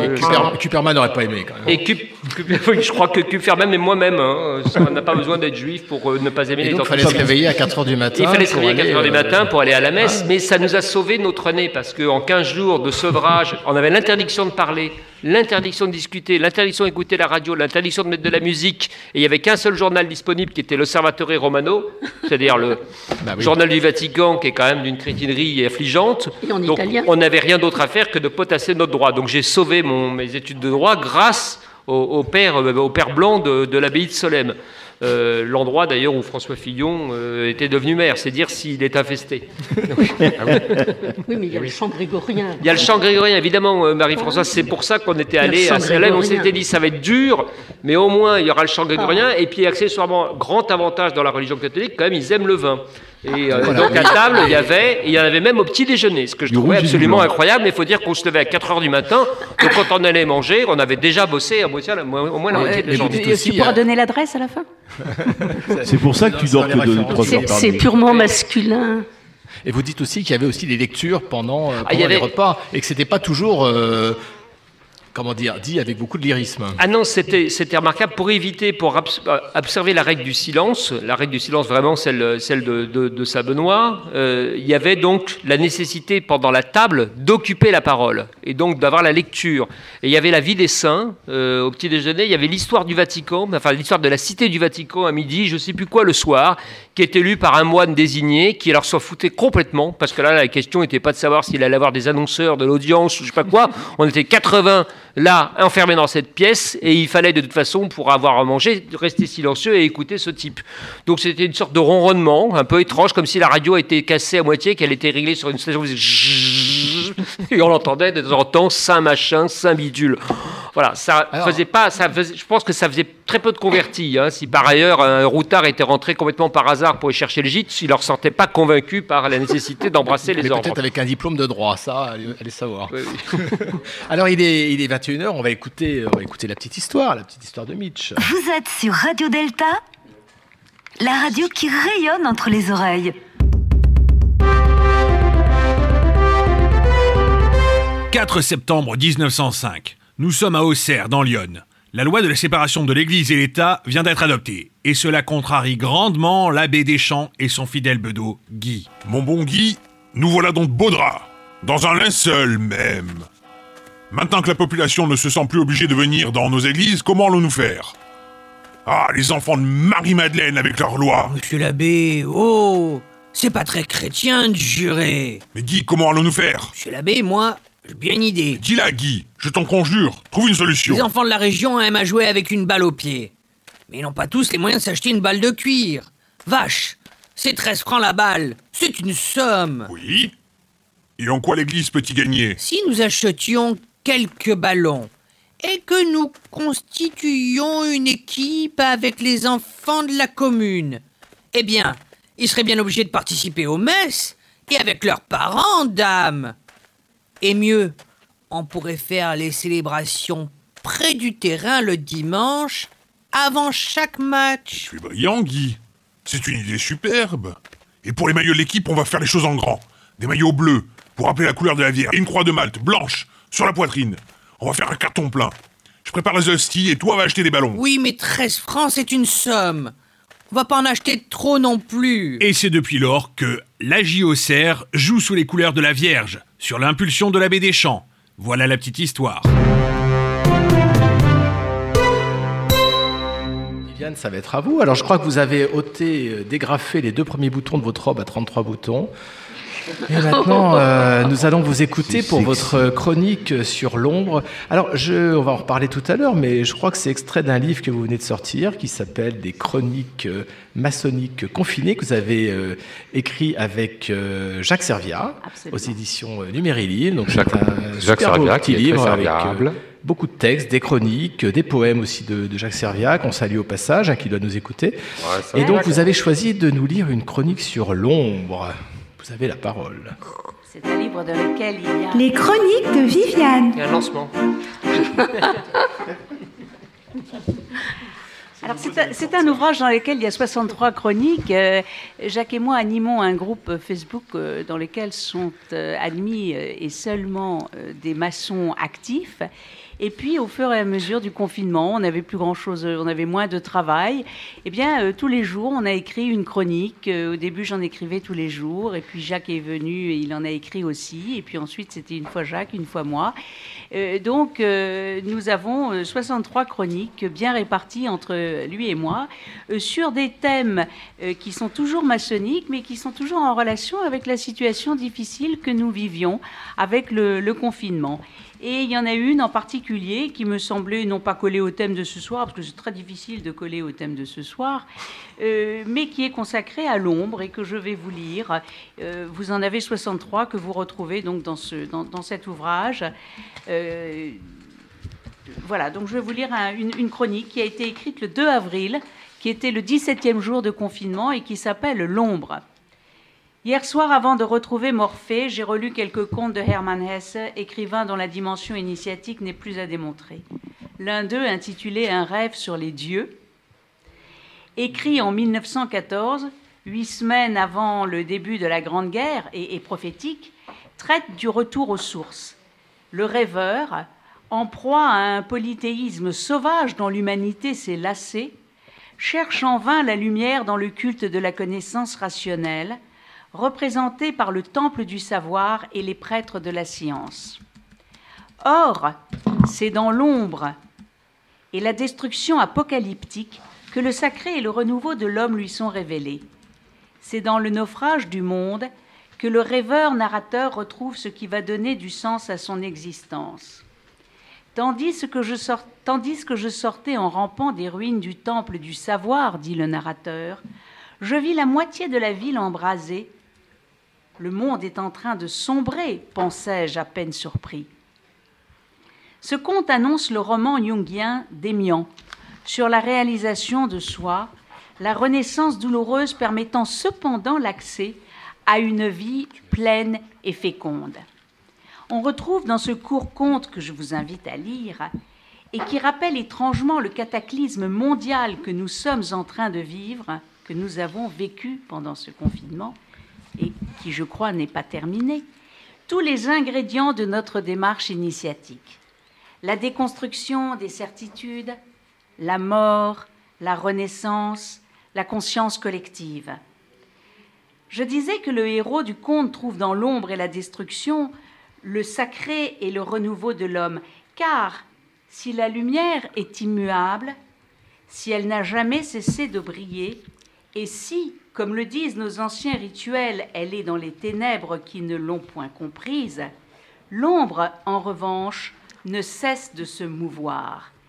Elle est à la terre ce que les étoiles sont au ciel, un témoin de lumière, un guide pour sa recherche. Elle est constamment en mouvement, en action, comme nous le sommes dans notre démarche initiatique. Elle est un témoin de l'espace et du temps, puisque sa position nous sert d'horloge et de boussole. Nous ne pouvons nous accomplir sans l'une et l'autre, à l'instar de Peter Pan, avec un, une pensée particulière pour Daniel à la caméra qui nous avait un jour fait une très jolie chronique sur Peter Pan. À l'instar de Peter Pan, qui recherche son ombre volée, ou du Peter Schlemil de Ramisso, qui la vendit contre la bourse de la fortune. L'un et l'autre entreprennent pour la retrouver une quête initiatique pour que leur soit rendu le chemin de la lumière. Mais l'ombre nous protège également d'une trop forte lumière dont nous ne pouvons soutenir l'éclat. Elle annonce la lumière, à nous de lever le voile. Pour cela, le maçon, la maçonne, ne doit pas se limiter à une démarche contemplative, comme il pourrait y être enclin par la fraîcheur de l'ombre. Il doit marcher de l'Occident à l'Orient, passer du Nord au Midi, à l'aide des outils et des symboles que notre rituel nous offre, pour élaguer le chemin. Il doit, à l'image du Soleil qui poursuit son éternel mouvement cosmique, entrer dans l'action, s'intégrer dans la démarche initiatique, s'ouvrir au monde. Nous devons lever, par notre travail, un à un les voiles qui nous opacifient, sortir de nos propres ténèbres pour nous libérer des chaînes de la nuit, pour atteindre midi, heure à laquelle, selon nos rituels, nous pénétrons dans le temps sacré de nos travaux, heure à laquelle l'ombre devient quasiment inexistante. Car l'ombre n'est que fugitive, irréelle et changeante. Elle n'est ni nuit ni jour. Elle n'est qu'annonciatrice. La lumière, point. L'instant est transition, et de ce fait, comme toute transition, une épreuve. Mes bien-aimés frères et sœurs, mes amis, nous traversons actuellement une zone de turbulence. L'ombre a envahi notre monde, nous donnant le sentiment qu'il est en train de sombrer. Nous renaîtrons et retrouverons le sens du monde grâce à notre travail constant sur nous-mêmes, car nous n'aspirons pas au repos pour construire, ensemble, plus haut et plus beau, le temple de l'homme. Et je voudrais continuer et terminer avec un poème de Jacques Serviat, mon co-auteur, qui s'appelle Là-haut et qui est donc toujours en relation avec le thème de ce soir, bien que je pense que Jacques Serviat s'en défendrait. là-haut, ici, quand là-haut, où vivent les grandes voix entendues des canopées, j'entends ma voix, mes cris, tant infime grandit, et porté par cet univers où le mortel n'est rien, puisque les mots s'emparent des fils de ma vie qui s'enfuit. Quand là-haut, les pensées et les regards s'accomplissent, les mains et les sens en bouillonnement se touchent et s'éprennent. Le temps n'est plus, il reste l'instant. Quand en bas, je vois seul, je vais seul, sans voix, entre chien et loup. Ma plume court à perdre haleine pour retrouver ta route clandestine. Et pour cela, il faudra des milliers de jours qui s'éveillent et s'éteignent comme une bougie, qui projette sa lumière, son ombre, et que tu mouches. Quand en bas, je veux aller ainsi épuré et l'œil aiguisé, écrire et dire ce que les années ont marqué comme autant de cicatrices et de jouissances. Quand en bas, l'éternité n'est rien, sinon la métamorphose, le cocon qui libère, Icare qui brûlera ses ailes à la force de la lumière, je dois nous protéger de ces rayons dardés, de bonne ou de mauvaise foi. Jacques Serviat. Merci Viviane euh, de nous avoir parlé de, de l'ombre. Of me and you. I'm not alone. I've met a few traveling like that we used to do.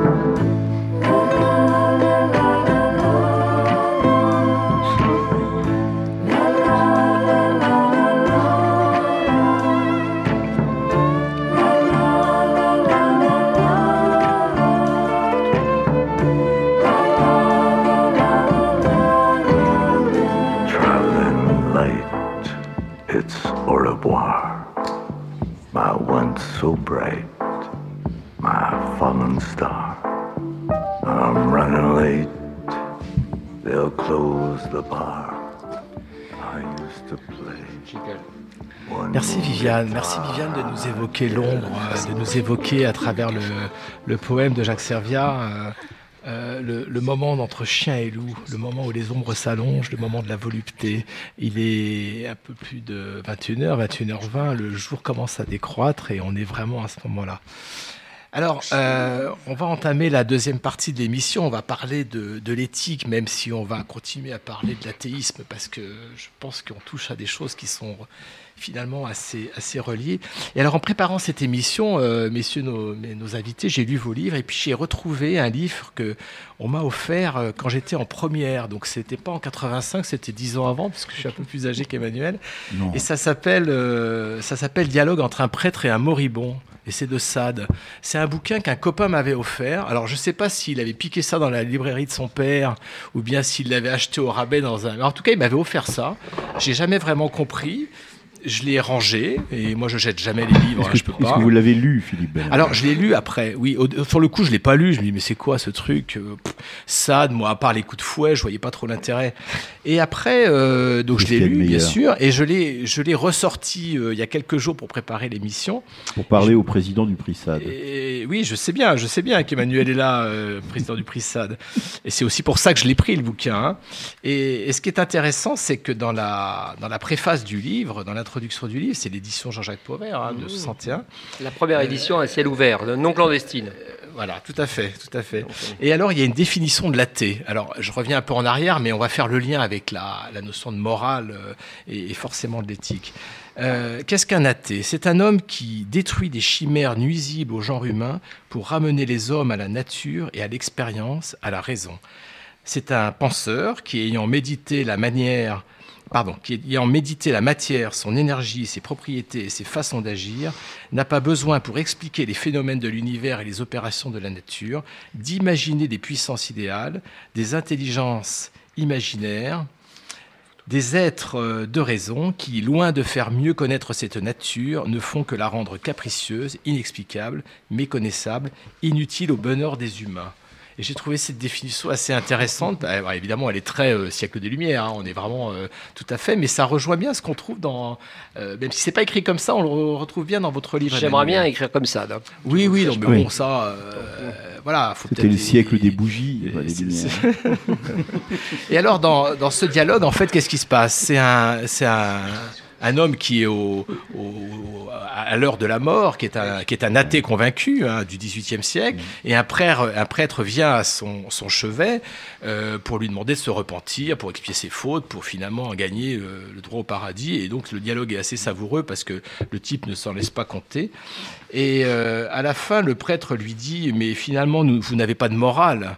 Et euh, le moribond répond, bah si j'ai une morale, et la morale c'est rendre les autres aussi heureux que l'on désire de l'être soi-même, et ne leur jamais faire plus de mal que nous n'en voudrions recevoir. Ça me rappelle une maxime qu'on trouve au rite écossais ancien et accepté. hein. Il n'y a pas de hasard. Mais ce qui est intéressant et ce qui est, assez cocasse dans ce, petit bouquin, c'est qu'à l'heure de sa mort, euh, le moribond euh, dit au prêtre, moi je vais mourir dans la félicité puisque j'ai fait venir six femmes absolument les plus belles femmes du monde et je vais mourir dans leurs bras. Et donc il fait rentrer les, femmes et je vous lis la fin, qui est, d'ailleurs écrit comme étant une note, comme si c'était un truc rajouté. hein.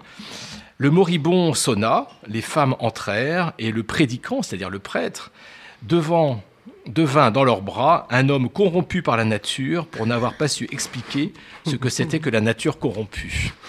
Donc finalement, le prêtre, il s'est laissé avoir par le moribond, et c'est pour ça que ce dialogue est assez savoureux. C'est un petit livre magnifique, c'est le c'est Sade qui explique son athéisme. Euh, c'est un Sade qui a une quarantaine d'années et qui est en prison euh, quand il euh, publie le quand il livre plutôt le dialogue entre un prêtre et un moribond. Il est le moribond et c'est tout la maturité du discours de Sade sur le méfait- les méfaits de la nature, les méfaits des miracles de l'obscurantisme, pourquoi il ne faut pas croire au miracle, pourquoi la société est obscure alors que la science et le progrès lui permettraient de mieux comprendre? C'est toute la théorie, j'en termine, ne vous inquiétez pas, je ne vais pas faire une longue exégèse, selon laquelle aussi euh, la nature est mauvaise, intrinsèquement mauvaise. Euh, il prend comme exemple très régulièrement à cette époque-là euh, l'éruption volcanique, la tornade, le cyclone, Le réchauffement tout un tas de- climatique, enfin, tout hein. catastrophes naturelles en disant, contrairement à ce que vous pensez, la nature est mauvaise et donc c'est à l'homme de construire une société différente de celle que le sort simplement pourrait lui infliger. Et donc c'est le discours très rationaliste, très scientiste et très progressiste et très athée d'un Sade euh, qui ne sortira quasiment plus de prison. hein. Il est en, en 1780 ou 81, 82, quelque chose comme ça. Et euh, il restera, il est à Vincennes, il ira ensuite à la Bastille, dont il sortira brièvement pour prendre la tête du comité des pics et avant de retourner pour de bon à l'asile de. Charenton. Et pas d'éthique, oui, pas aller, voilà. c'est- J'en vois une bonne transition.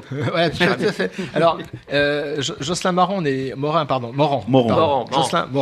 On est heureux de vous accueillir pour ce, ce petit livre qui est ouvert. Hein. C'est pas un livre écolo, mais presque, qui s'appelle L'éthique en franc-maçonnerie chez Numéri Livre. Euh, c'est dans la collection Le franc-maçon dans la cité, sous la direction de Pierre Pelle de Croizat. On, le salue au passage, hein, Pierre Pelle. Salut Pierre. Euh, et donc c'est un livre qui, alors c'est pas un témoignage personnel. Vous prenez de la distance. C'est pas comme le livre d'Emmanuel qui raconte euh, beaucoup de choses sur lui-même en fait, ce qui est aussi passionnant. Euh, et vous commencez par comment définit-on l'éthique? Alors première question, c'est quoi l'éthique? On a parlé d'athéisme. C'est quoi l'éthique? Il y a une définition à l'éthique ou il y en a plusieurs? Oh, il y en a un certain nombre, Philippe. Il y en a, Ouais, je m'en doute. Il y en a un certain nombre. Mais en fait, si on, si on remonte un peu aux origines, si on regarde par exemple les- la première vraie apparition du mot éthique, donc elle remonte à, à l'encyclopédie de Diderot et d'Alembert. Et Diderot, donc, qui était un grand farceur, ainsi que ben, d'Alembert et tous ses penseurs, en fait, avec leur ironie mordante, avait marqué donc, à, euh, l'entrée éthique, voire morale, et à morale, voire éthique. On n'est pas sorti de l'auberge. Non, hein. non, on n'est pas sorti de l'auberge. Et en fait, il faut attendre Nietzsche. Ils sont pour, taquins. euh, Oh oui, les- j'avais fait une planche en loge sur l'encyclopédie, j'avais beaucoup rigolé. Mais le, comment dire, il faut, at- il faut attendre Nietzsche pour que pour qu'on se rende compte que qu'en fait il y a deux, enfin il y a ce qu'on appelle la morale, qui est le comment dire, qui est en fait quelque chose qui est externe, euh, qui est en dehors de soi, une, une sorte d'hétéronomie, et l'éthique qui est plus, euh, plus proche d'une autonomie. En fait, l'éthique, euh, enfin, il y, y a un glissement du mot éthique vers plus d'autonomie. Et là, le sens, le sens actuel de l'éthique, c'est la recherche de la, de la réponse à la question qu'est-ce qu'une vie bonne, qu'est-ce qu'une société bonne, et comment moi je m'intègre pour, que la- pour faire une action bonne qui, con- qui contribue à une société bonne. Parce que finalement, c'est une question qu'on se pose tous les jours. Chaque fois qu'on a à prendre une décision, à agir, que ce soit sur soi-même ou sur la société, est-ce que j'agis dans le bon sens? Je ne sais pas ce qu'on peut mettre derrière le terme de bon sens. Ou est-ce que je peux agir dans les mauvais sens Alors, soit on agit dans le bon sens en prenant en compte les conséquences de ses actions, donc c'est déjà, c'est déjà une voie, ou bien alors on agit dans le bon sens parce qu'il y a une autorité, par exemple une autorité morale, voire religieuse, qui décide de ce qui est bon ou de ce qui n'est pas bon. Voire il y a cette fameuse loi naturelle qui met tous les hommes d'accord, et c'est là-dessus qu'on voudrait un peu avoir des réponses euh, à ces interrogations. Alors là, là, vous venez de, de, sign- enfin, de, de montrer le- l'existence des deux grandes familles d'éthique. Bon, il viens en de a- spolier le- la moitié du livre, en fait, là, une phrase, non, hein. non, non. Désolé. Non, non, Mais moi, je l'ai lu, hein, quand même, alors, on euh, dit pas hein, spoiler. bon. On dit pas spolier, pas, moi, on dit écrit. spoiler. Mais, euh, comment dire Je répète, on ne dit pas Vas-y, spolier, excuse-moi, on dit vas-y, spoiler. En fait, le, il faut, en fait, il faut distinguer en fait de deux grandes familles d'éthique. Donc, il y, en a, il y en a beaucoup plus, mais les, les deux principales qui nous intéressent actuellement, c'est l'éthique déontologique telle que définie par Kant, c'est-à-dire on se donne des impératifs moraux, on n'en sort pas. Et on reste toujours, toujours dans la déontologie, le- bah, la, la toute première déontologie étant ne jamais mentir. Kant invitait à ne jamais proférer de mensonges, quelles que puissent en être les conséquences. On peut imaginer ce que ça peut donner dans une situation comme la Deuxième Guerre mondiale. Et la deuxième, euh, la deuxième grande Oui, ou quand par exemple on rentre trop tard le soir et chérie, qu'est-ce que tu as fait Où est-ce que j'étais J'ai eu une réunion de boulot. c'est- Oui, oui. Tu terrible, ça m'a loge, par fou. exemple, Jocelyn. Oui, j'avais, j'avais, j'avais une tenue de loge exceptionnelle, c'est pour ça que je rentre tard ce soir. Ah bon, mais je comprends pas, vous avez jamais des, habits, des, des- des Alors- tenues le samedi soir. Alors qu'en fait, tu étais sur Radio Delta, quoi. Voilà. Ça, c'est parce que sa deuxième loge, c'est la loge Alibi. Alibi, n'est-ce pas, grand penseur C'est pour ça que les frères ne veulent pas que leurs femmes puissent venir en loge. Évidemment. Et en, en dehors de ça, la deuxième grande famille d'éthique, c'est l'éthique de Bentham, dite conséquentialiste, qui consiste à, ne- à faire toutes les actions qu'on veut sans principe moral, mais en gardant une boussole qui est de toujours penser à euh, l'intérêt général. Alors, la question d'intérêt général, elle est très très vaste. Euh, à titre personnel, je me la pose tous les jours, puisque, bon, comme vous, euh, comme vous le savez, je suis aussi fonctionnaire territorial dans le civil. Et en tant que fonctionnaire, donc, nous, nous avons clairement, depuis le- une, une loi qui est passée en 2019, une obligation de déontologie. C'est-à-dire qu'on doit accomplir un devoir, quelles que puissent en être les conséquences. On doit toujours se référer à l'obéissance, au devoir, et ne pas agir dans ce qu'on pense être l'intérêt général. Ça, sur- surtout vis-à-vis des élus. hein, faut faire... je pense pas vis-à-vis des élus, mais je pense par exemple, on peut, on peut imaginer blague, des situations un peu ubuesques. Imaginez par exemple, vous avez dans une, collectivité, territoriale une école où il faut faire des travaux assez vite. La déontologie des marchés publics fait que vous devez lancer un appel d'offres, faire des, euh, respecter toute une procédure qui est très longue. Le problème, c'est que les travaux ne sont pas faits et l'école peut être dangereuse. A l'inverse, si vous êtes conséquentialiste, vous prendrez sur vous le risque de désobéir à la loi, donc au Code des marchés publics et des collectivités territoriales, et de, et de faire ces travaux. Donc vous aurez agi dans l'intérêt, mais vous aurez commis une faute. Et vous finissez au tribunal. Oui, j'allais dire, heureusement qu'il y a Viviane et moi. Oui, mais vous Donc, avez des euh, après autour de la table. Et après, vous 33 prenez la carte d'Emmanuel Pirat. Voilà. Mais, cette question, mais cette question est très grave. Bon, je- mon devoir de réserve m'empêche de dire euh, tout ce que j'en pense, bien sûr, mais le- cette question, on se la pose, euh, on se la pose au quotidien. Donc, bien évidemment, on Oui, a je, crois qu'il y a- d'autres métiers que des métiers de fonctionnaires territoriaux où on se pose la question de déontologie par rapport à des marchés publics ou des marchés tout court. euh, ça s'appelle aussi la, la- comment dire euh, l'éthique aussi dans la dans les sociétés privées. C'est-à-dire que maintenant dans les grosses boîtes, il y a euh, le directeur de l'éthique, le conseiller de l'éthique euh, qui essaye de regarder si les marchés sont faits en respect d'une certaine éthique qui souvent se, se, colle sur la loi, en fait, hein, déjà. Et puis en gros, c'est savoir s'il n'y a pas des sous de table et puis euh, des gens qu'on peut un petit peu. Je vois Gilou qui rigole bêtement, je sais pas pourquoi. Bah, il vient de regarder sous la table, mais il est très déçu en fait. très très déçu. Dès qu'on Il parle d'éthique, de morale, et trucs comme ça, il rigole bêtement. Bah, j'ai fait- j'ai fait 10 ans de contrôle fiscal en même temps, donc euh, je- Alors ensuite, dans, dans votre livre, euh, il y a, c'est pour ça que c'est intéressant euh, sur euh, l'éthique par rapport aux différentes religions. C'est-à-dire qu'il y a des chapitres où vous avez traité de la religion, euh, donc protestants, juifs, euh, antiques, asiatiques, humanistes, etc. Et est-ce que vous avez trouvé des, comment dire, des dénominateurs communs en fait finalement à toutes ces morales religieuses, euh, qu'elles soient euh, asiatiques ou bien euh, plutôt occidentales? Est-ce qu'il y a des dénominateurs communs qui pourraient finalement être le socle d'une espèce de morale universelle? Est-ce qu'on peut imaginer cette utopie? Non. Alors, l'utopie, je m'en méfie un petit peu, parce que l'utopie a forcément un pendant qui est la dystopie, en fait. Euh, Dans toutes les utopies, dans tous les romans d'utopie que j'ai pu lire, il y avait toujours un côté un peu totalitaire. Et d'ailleurs, vous avez pas mal de textes sur l'utopie, j'ai trouvé très intéressant, parce que c'est pas un domaine que je connais bien. Et c'était passionnant, justement, cet aspect euh, justement ambivalent de l'utopie, avec le- l'autre, le côté plutôt euh, la face cachée de l'utopie, je dirais. hein. Oui, oui. Alors, je- J'ai un certain goût pour la littérature euh, dystopique, hein, ça vous, vous l'aurez remarqué en lisant l'ouvrage. Ouais. Mais en fait, derrière, bon, pour répondre à votre première question, donc, euh, je pense qu'il y a un point commun dans toutes les religions qui est bah, d'agir en, en préservant la vie et en évitant d'ôter ou de faire du mal euh, à la vie de son prochain. C'est ce qui est quand même la base. On retrouve dans le taoïsme, on retrouve dans le shintoïsme, on le retrouve euh, aussi bah, dans, les, dans les religions du livre. hein, donc, ne faites On ne le retrouve pas malheureusement dans l'histoire des religions, mais on le retrouve dans, dans le l'esprit. commandement, mais le, le problème ne vient pas de la religion, le problème vient, à mon, à mon sens, plutôt de ce que les hommes en font. C'est-à-dire que le, là, donc notre, euh, Emmanuel parlait tout à l'heure de la croyance. C'est le, le- à partir du moment où on s'impose une, une croyance et qu'on impose que cette croyance est la vérité, là, on fait courir un risque. En fait, Anna Arendt explique que justement le totalitarisme naît d'une idéologie et du maintien d'un ordre mensonger du monde basé sur une croyance. Je, vais prendre un exemple un peu caricatural. Donc, euh, il y avait un, philosophe, et euh, je crois que c'était Jean-Pierre Dupuis, il faudra que je vérifie, qui s'était amusé à comparer en fait le vocabulaire économique et le vocabulaire religieux. Il avait, il avait trouvé des similitudes très troublantes. En fait, Euh, il avait dit un peu pour rire que l'économie était une forme de religion. Le problème, c'est que à partir du moment où la croyance d'une religion devient politique, là, ça peut être catastrophique. On peut par exemple croire en une théorie économique euh, complètement farfelue. Je pense par exemple à la théorie du ruissellement, donc, euh, qui est quelque chose qui n'a aucun sens physiquement. J'ai essayé, hein, euh, en mettant des verres, de faire ruisseler avec de l'eau. Ça ne marche pas. Et le, et le problème, c'est qu'à partir de cette théorie qui est, passez-moi l'expression, farfelue, on a fait une politique publique et qui instaure l'idée que euh, avec les profits, on doit, euh, comment dire, tout le monde doit devenir plus riche, à condition que les plus riches soient plus riches et que les, moins riches se contentent des miettes. Ça n'a pas vraiment de sens et les faits ne vont pas du tout dans le sens de cette croyance. Donc le, fait d'imposer une croyance au lieu d'une connaissance, quand ça devient politique, ça devient très dangereux. Les religions ont connu cette même dérive.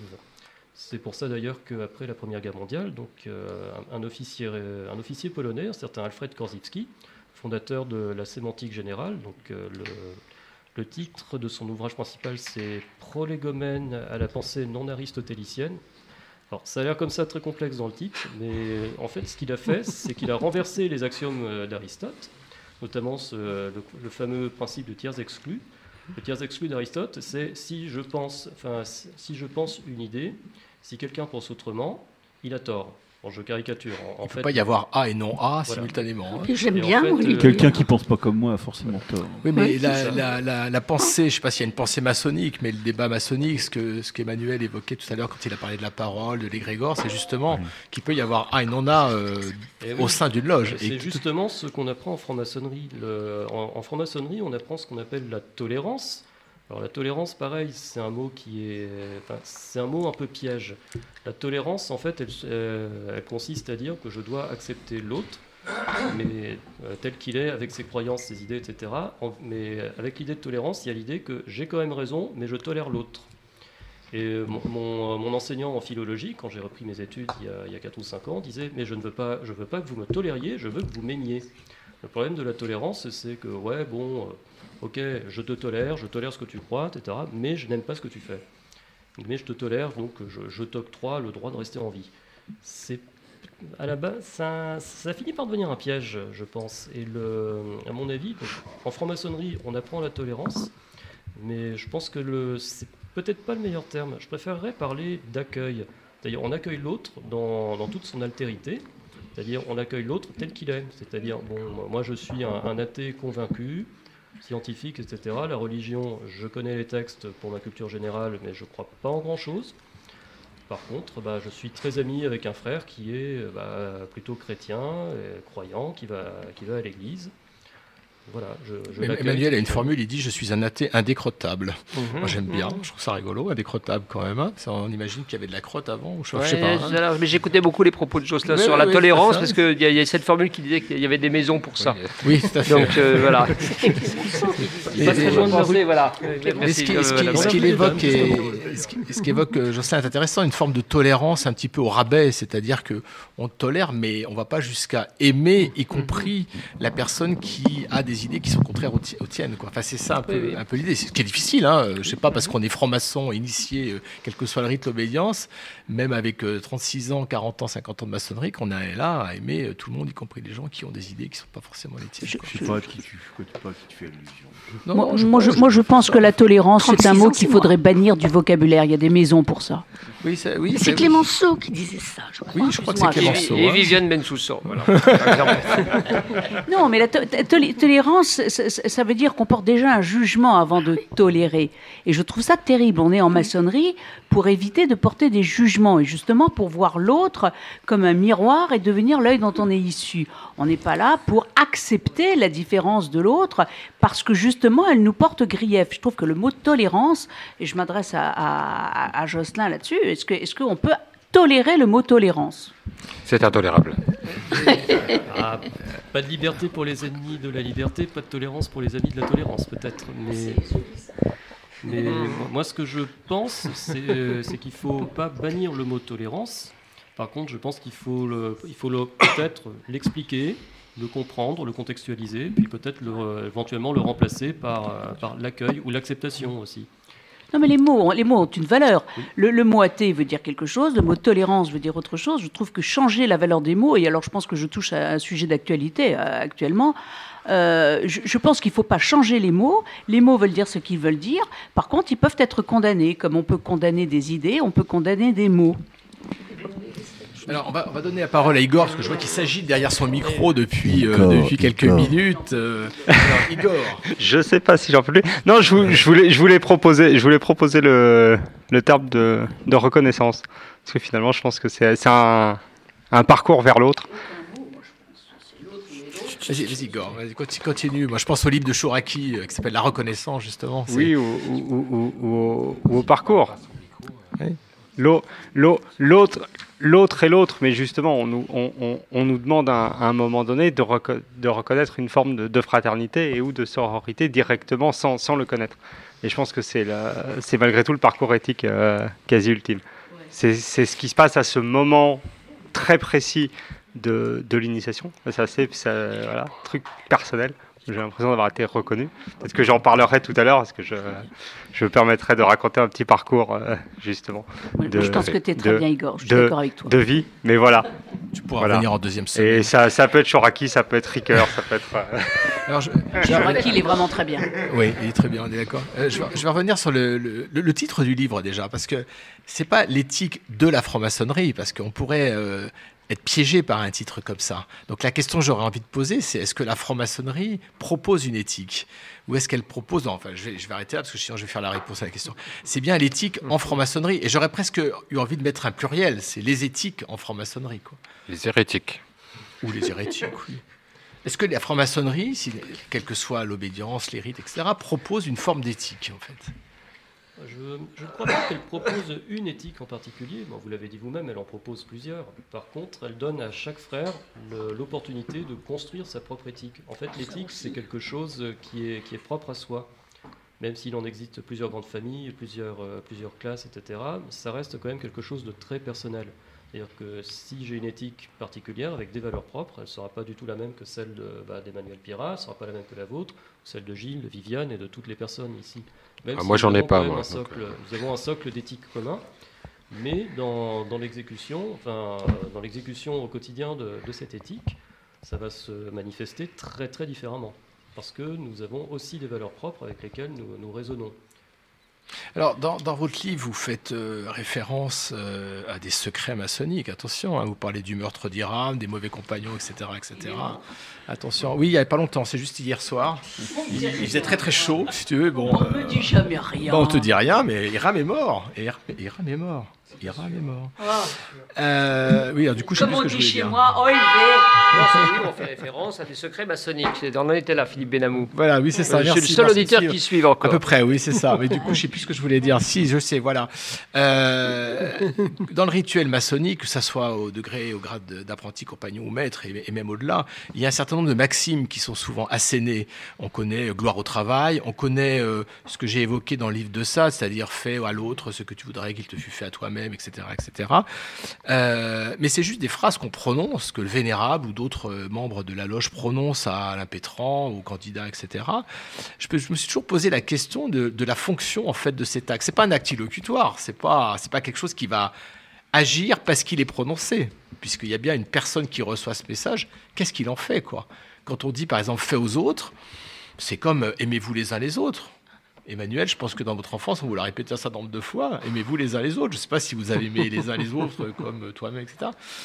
Qu'est-ce qui fait qu'à un moment donné, on va s'imprégner finalement d'une maxime, d'une formule qui va prendre du sens et, et qui va finalement conduire nos actions?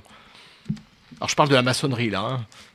Bah, En matière de maçonnerie, c'est la, manière dont on va, se l'approprier, en fait, puisque en général, ces phrases ne, sont pas toutes seules. Il y en a toujours d'autres. Il y a toujours un contexte. Donc tout est, dans la manière dont, elles sont vécues. Si on prend par exemple bah, celle que vous avez dite, gloire au travail, elle est dans un contexte très particulier, donc du deuxième degré. Donc elle se dit après, euh, un certain moment de l'élévation donc au grade de compagnon. Et avant de prononcer ce gloire au travail, il y a tout un, tout un cérémonial, tout un rituel avant. Et c'est la, la manière dont on s'approprie ce rituel en fait qui va nous permettre d'intégrer donc cette maxime à notre action si, si ça a bien résonné en fait. C'est toute une espèce d'alchimie en fait qui se, qui se crée avec le rituel. Donc euh, en franc-maçonnerie en fait nous apportons tous quelque chose, nous apportons tous nos valeurs propres, nos éléments propres. Et la, franc-maçonnerie, elle, elle offre un cadre commun. Et c'est chacun, en fait, va s'approprier ces éléments communs selon ses valeurs propres et en faire quelque chose bah, d'absolument unique. C'est-à-dire que le, le comportement euh, bah, de chacun autour de cette table dans la vie profane ne sera absolument pas le même selon la situation déjà, et selon, selon le contexte, et puis selon ce que nous sommes. C'est-à-dire que notre frère, notre frère Emmanuel, par exemple, est un avocat, donc il connaît très bien les principes de- du droit, la droiture, etc. Je, je suppose que dans la vie, il doit se comporter de manière très droite, sans mauvais jeu de mots. Il n'a pas l'air convaincu quand vous dites ça. Je sais pas, je Si, regarde- si, je regarde si, Emmanuel, je, je si. trouve très convaincant, moi. Très bien, voilà. bravo. Il vous écoute, il vous écoute religieusement. J'ai dit que je supposais. mais euh, mais, euh, de, de mon côté, je vais me comporter très très différemment d'Emmanuel, puisque je ne suis pas la même personne, je ne suis pas au même euh, etc. Donc j'ai pas, pas forcément les mêmes valeurs propres. Même si nous avons ce socle commun qui est la franc-maçonnerie, et comme, même si nous sommes à deux rites différents, donc euh, bah, rite, français, donc euh, régulateur du maçon pour Emmanuel, donc rite écossais ancien et accepté pour moi-même, nous avons quand même des, des choses en commun qui font qu'il y aura quand même une base commune à nos actions, mais ce sera très très différent. C'est un petit peu comme en musique. Vous, euh, pouvez avoir une grille d'accords. Euh, par, exemple, euh, en, par exemple, en pop, vous avez toujours les, mê- les mêmes quatre, quatre accords, mi mineur, do, sol, ré. Et avec ces quatre accords, vous pouvez avoir donc, toute l'œuvre de, toute l'œuvre de Nirvana ou toute l'œuvre de Bon Jovi, ou alors vous pouvez avoir un morceau de, ou un morceau de blues sur la même base, quatre accords. Je pense que la franc-maçonnerie, ce sont ces accords, et tout ce qu'il y a entre les accords, c'est ce que nous apportons. C'est à nous de jouer la partition et d'aller porter au dehors euh, l'œuvre commencée dans le temple, comme il est dit, euh, quasiment religieusement au moment de la chaîne d'union. euh, et d'ailleurs, il y a un chapitre dans votre livre qui s'appelle Porter les valeurs au dehors du temple. Et juste pour, finir, non, parce que j'encourage tout le monde à lire ce, livre qui est, très complet, vous avez aussi un, chapitre qui s'appelle Et si on apprenait à utiliser le pavé mosaïque? Alors, le pavé mosaïque, on voit bien ce que c'est, hein, des pavages noirs et blancs. euh, alors, ça peut être le bien le mal. euh, Bon, ça, c'est souvent une définition qu'on donne. Ça peut être plein d'autres choses, hein, on est d'accord. On dit aussi souvent que s'il y a du blanc, il y a du noir. On rejoint un peu l'ombre euh, et la lumière de Viviane tout à l'heure. Alors, comment on apprend à utiliser, c'est ça, parce que c'est porter les valeurs, aller à l'extérieur du temple. Si on se contente de regarder religieusement ce pavé mosaïque comme un fétiche d'une collection de- d'Emmanuel euh, qu'est-ce qu'on en fait, en fait, de ce pavé mosaïque Ou qu'est-ce qu'on peut en faire En deux minutes. En deux minutes déjà En 15 secondes Ouais. Ah, J'aurais dû prendre mon sablier. En fait, le, le pavé mosaïque, donc, qui est effectivement en apparence composé de noir et de blanc, mais si on va plus loin, le noir, c'est l'absence de, de réflexion, et le blanc, c'est la réflexion de euh, de toutes les lumières du spectre visible, en un seul. Mais pour en passer du noir au blanc, il faut comprendre qu'il y a aussi beaucoup de nuances en fait. Donc je pense que la bonne utilisation du pavé mosaïque, c'est l'apprentissage de la nuance. On parlait tout à l'heure de la twittosphère, de Twitter, etc., des, débats où tout est hyper tranché, c'est moi j'ai raison, non c'est moi qui ai raison, alors qu'au final, non, on a besoin de, nuances. Il n'y a pas une vérité absolue, euh, il n'y a pas un A et un non-A, mais il y a des milliers de- des milliers d'états possibles entre le blanc, le noir, et entre chaque, euh, en- entre chaque pavé du pavé mosaïque. Donc chaque, comment dire, chaque case est séparée par des milliers de nuances, et je pense que ce sont ces nuances que nous devons apprendre à percevoir, que nous devons apprendre à comprendre, et que nous devons accepter pour justement nous construire une vie meilleure. Je pense que c'est la certitude, euh, la certitude d'avoir raison qui engendre beaucoup de mots. Merci Jocelyn, on va écouter Igor parce que là il boue, euh, c'est- c'est c'est une horreur là. hein. Il bouillonne. Il a, il a les mots qui sortent de la bouche tout seul là, tellement qu'il veut parler, c'est c'est terrible Igor. Bon Igor, vous savez... Les chroniques de Igor Selector Les chroniques qui décoiffent les mœurs Je je sais pas si ça vous, mais je, je, voulais, je voulais partager un, un, un- un petit parcours personnel et, et, et improviser une, euh, une chronique en tentant de relier l'athéisme et, et, et l'éthique, puisque Merci Igor, c'est ce que j'ai essayé de faire pendant euh, toute la voilà, parce que c'est ce qu'on a essayé de faire. mais, mais, mais justement, parce qu'en fait, euh, étant issu de, de, de, de la fusion d'un d'un héritage judaïque qui ne se connaît pas et de grands-parents communistes, parce que oui, j'ai eu la chance d'avoir des grands-parents communistes staliniens, ce qui en dit long sur le phénomène euh, athée de la religion. Et voilà. Et euh, ayant eu, euh, ayant eu la, la chance d'avoir, d'avoir titillé de très très près la main invisible des salles de marché, puis d'avoir fait mes études à l'Institut catholique de Paris, et donc d'avoir rencontré dans des cours d'éthique des, des prêtres, des rabbins comme des imams, parce que nous, nous avons formé les imams de la République. Ça a été la seule fac à avoir, à avoir ré- répondu à ça, parce qu'à un moment donné, voilà, et d'avoir... euh, on va dire, la, la chose très rigolote d'avoir un diplôme non reconnu par l'État français, mais signé par un représentant du pape, et donc reconnu in fine par les, par les accords de Bologne, et d'être...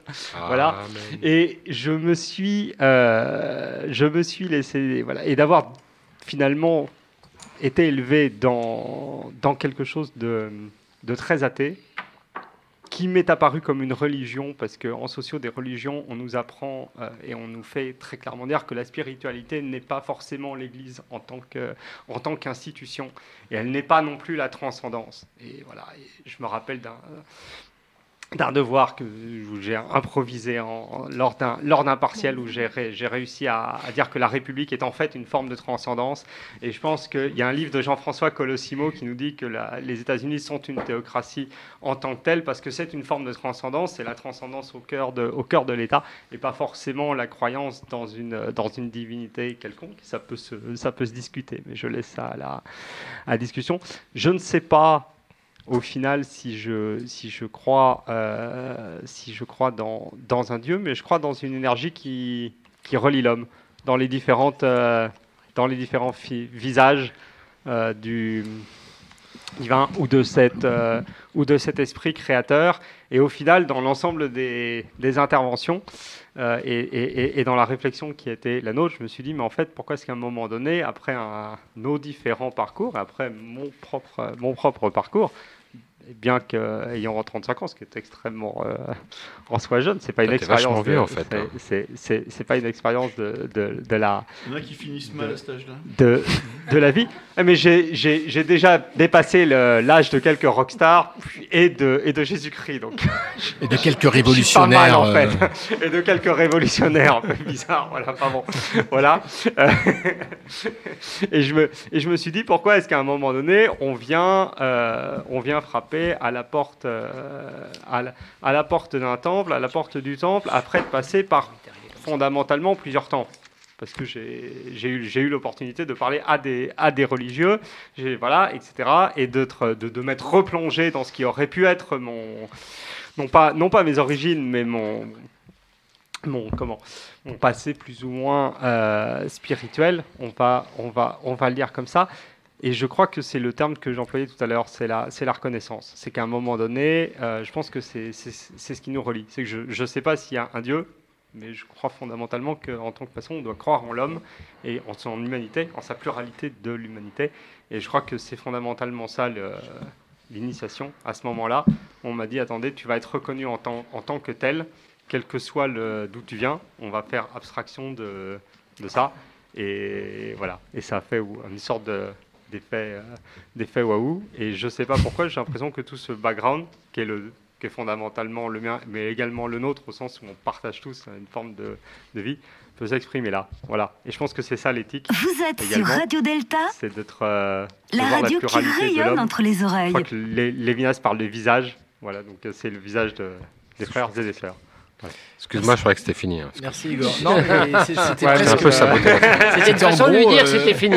Non, parce que euh, ce qu'il faut, savoir et ce qu'il faut dire aux éditeurs, c'est qu'Igor n'a absolument aucun texte écrit et préparé. C'était de l'impro, donc euh, Gilles a décidé que c'était fini. Donc merci, Igor. il a mis le jingle. Et il y avait- juste Marie, Marie Pascal euh, qui voulait euh, intervenir. euh, Marie Je suis Pascal. gentleman, je sais Ouais. pas quand c'est Je- Juste après. Je- juste un, un petit commentaire sur le- le- une des définitions de l'éthique euh, que, Que Jocelyn vient de- Jocelyn oui. a donné. C'est ça Euh, C'est la notion d'intérêt général.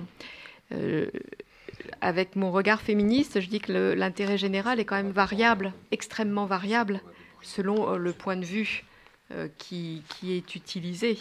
Et que le point de vue des hommes sur les femmes n'est pas forcément le point de vue des femmes sur les femmes. Voilà, mais ça mérite tout un développement que nous n'avons pas le temps de faire.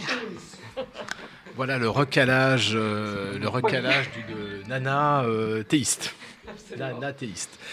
Marie-Françoise, tout à l'heure, avant l'émission, vous m'avez appelé et vous m'avez dit euh, j'ai une chronique parce qu'on va parler de personnes âgées, fragiles et irrécupérables et ça dure cinq minutes. Alors j'ai dit non, pas cinq minutes. Donc tu vas enlever, Marie- euh, pardon, Marie-Françoise, vous avez enlevé le irrécupérable.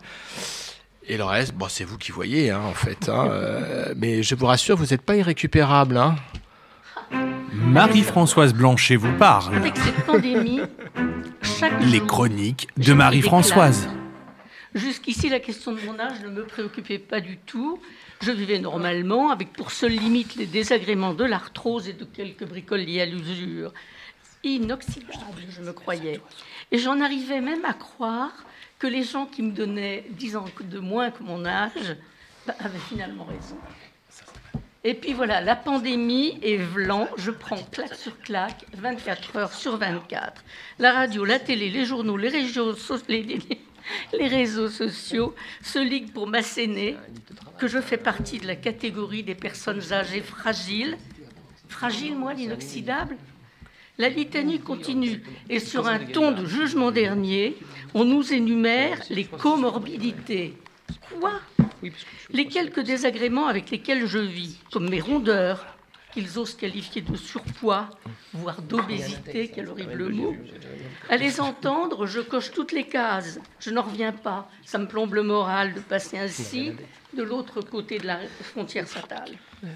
Confinement, Je comprends le principe et la nécessité, mais d'un coup, la vie est comme suspendue. Plus de sorties, plus de visites et surtout plus de tenues maçonniques. Comme tu sais. Et ce ne sont pas les quelques tentatives de réunion sur Zoom qui pourraient compenser ou me consoler. Heureusement, il reste au téléphone les copines, les frangines et les frangins. Et ça, c'est plutôt réconfortant, car je constate que je ne suis pas la seule à être plongée dans cette sorte de stupeur, pas envie de lire ni d'écrire, reste la cuisine, voyez le résultat, et les séries Netflix. Ainsi, certaines pages réconfortantes de Facebook, heureusement, avec les chroniques de Vivi Bensoussan et Jacques Servia, ou les vidéos de Jean-Laurent Raconte. Restent les longues heures à laisser vaguer mon esprit. Ouais, il faudrait peut-être que je mette au clair mes papiers. Et mon testament de fin de vie, rédigé sur l'insistance de Bernard et Marie Pascal. À le relire, je le trouve bien mince. Tout ce que j'entends sur le sort des patients hospitalisés en réanimation me fout les miquettes. Pas question pour moi. Ah non. Alors bon, je m'y colle. J'écris sur deux colonnes. Les sœurs qui me connaissent bien me reconnaissent. À la une. Ce que je veux et ce que je ne veux pas. J'ai vu sur Internet de ravissants cercueils en carton imprimés de coquelicots. Je vous les ai même photographiés. Tenez, regardez. C'est super à la joli. radio. Heureusement qu'il y a ah, Daniel. En carton, écologique, avec des coquelicots. C'est mon côté fleurs bleues, même s'ils sont rouges. Et donc, ça, ça me plaît bien. Et puis j'ai vu aussi sur Internet une parade d'enterrement maçonnique New Orleans. Alors ça, oui, je coche. Et puis j'ai beau adorer Meryl Streep. Pas question de lui ressembler avec les maquillages funèbres de La mort vous va si bien. Pas question non plus qu'on vienne me voir dans ma boîte, qu'on distribue plutôt le programme musical de la cérémonie, illustré de ma plus jolie photo, enfin celle qui, moi, me plaît. Et parce qu'il faut aussi que je choisisse les différents morceaux de musique et de chansons qui vous feront patienter pendant l'incinération du joli cercueil au coquelicot et de son contenu. Le choix va m'occuper un moment. Bon, discuter aussi avec mes enfants de la répartition de mes maigres possessions. Ah, et puis j'espère que ma loge organisera une belle, fen- une belle tenue funèbre très joyeuse. Je rigole déjà à l'idée des quelques hypocrites qui se sentiront obligés de dire du bien de moi. C'est pas nous, c'est pas nous. Nous, on dira que du Non, bien, mais on n'est pas hypocrite en fait. Je veux aussi un grand vin d'honneur au champagne Ah et qu'on évoque que les moments heureux et drôles. J'ai eu une belle vie, je veux la quitter en beauté. Bon, alors maintenant que les frigolités sont réglées, il va falloir s'attaquer au dur, à tout ce qui peut se passer avant d'atterrir dans la jolie boîte aux coquelicots. Je veux choisir le moment de mes adieux. Alors, pas de souci si je meurs dans mon sommeil ou tout d'un coup. Mais pour choisir, il faut déterminer une liste de critères, surtout, surtout si je n'ai plus toute ma tête. L'idée que je ne puisse plus reconnaître mes enfants et mes proches m'est insupportable. Souffrir en vain parce qu'aucun traitement ne me rendra mon autonomie, faire subir cette douleur à mes enfants et aux autres, non. Aucun acharnement d'aucune sorte. Remplacer la souffrance par tout ce qui pourra la supprimer, même si cela doit abréger mes jours.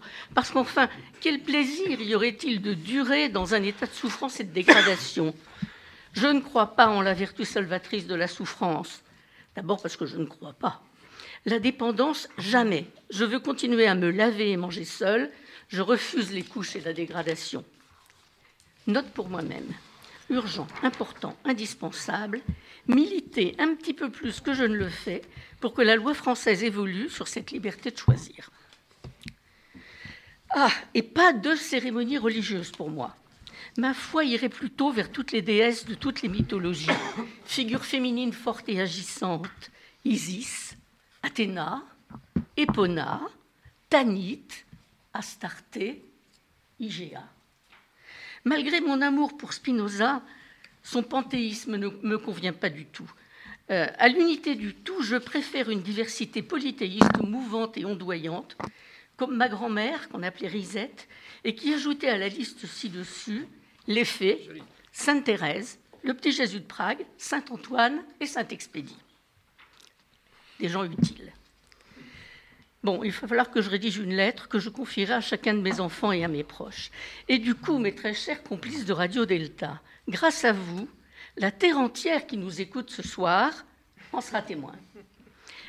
Et vous toutes et toutes qui m'écoutez ce soir, surtout, rédigez-le, ce testament de fin de vie. C'est important pour vous, pour vos proches, autant que de décider à quel moment on se dira adieu.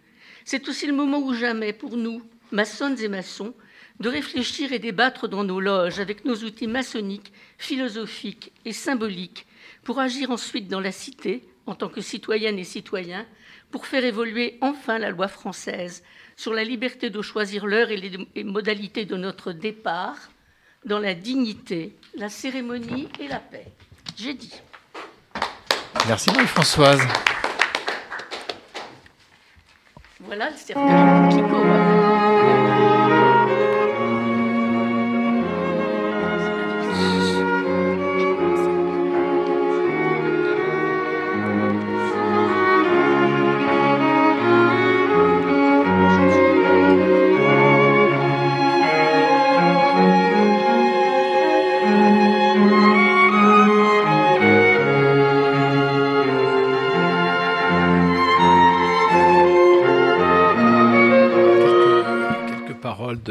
Catherine Ribeiro pour, euh, pour conclure cette émission. Mais nous n'avons pas complètement terminé parce que je vois que Jean-Laurent s'agite avec un petit livre à la main. Et à mon avis, il a une petite pépite à nous faire partager.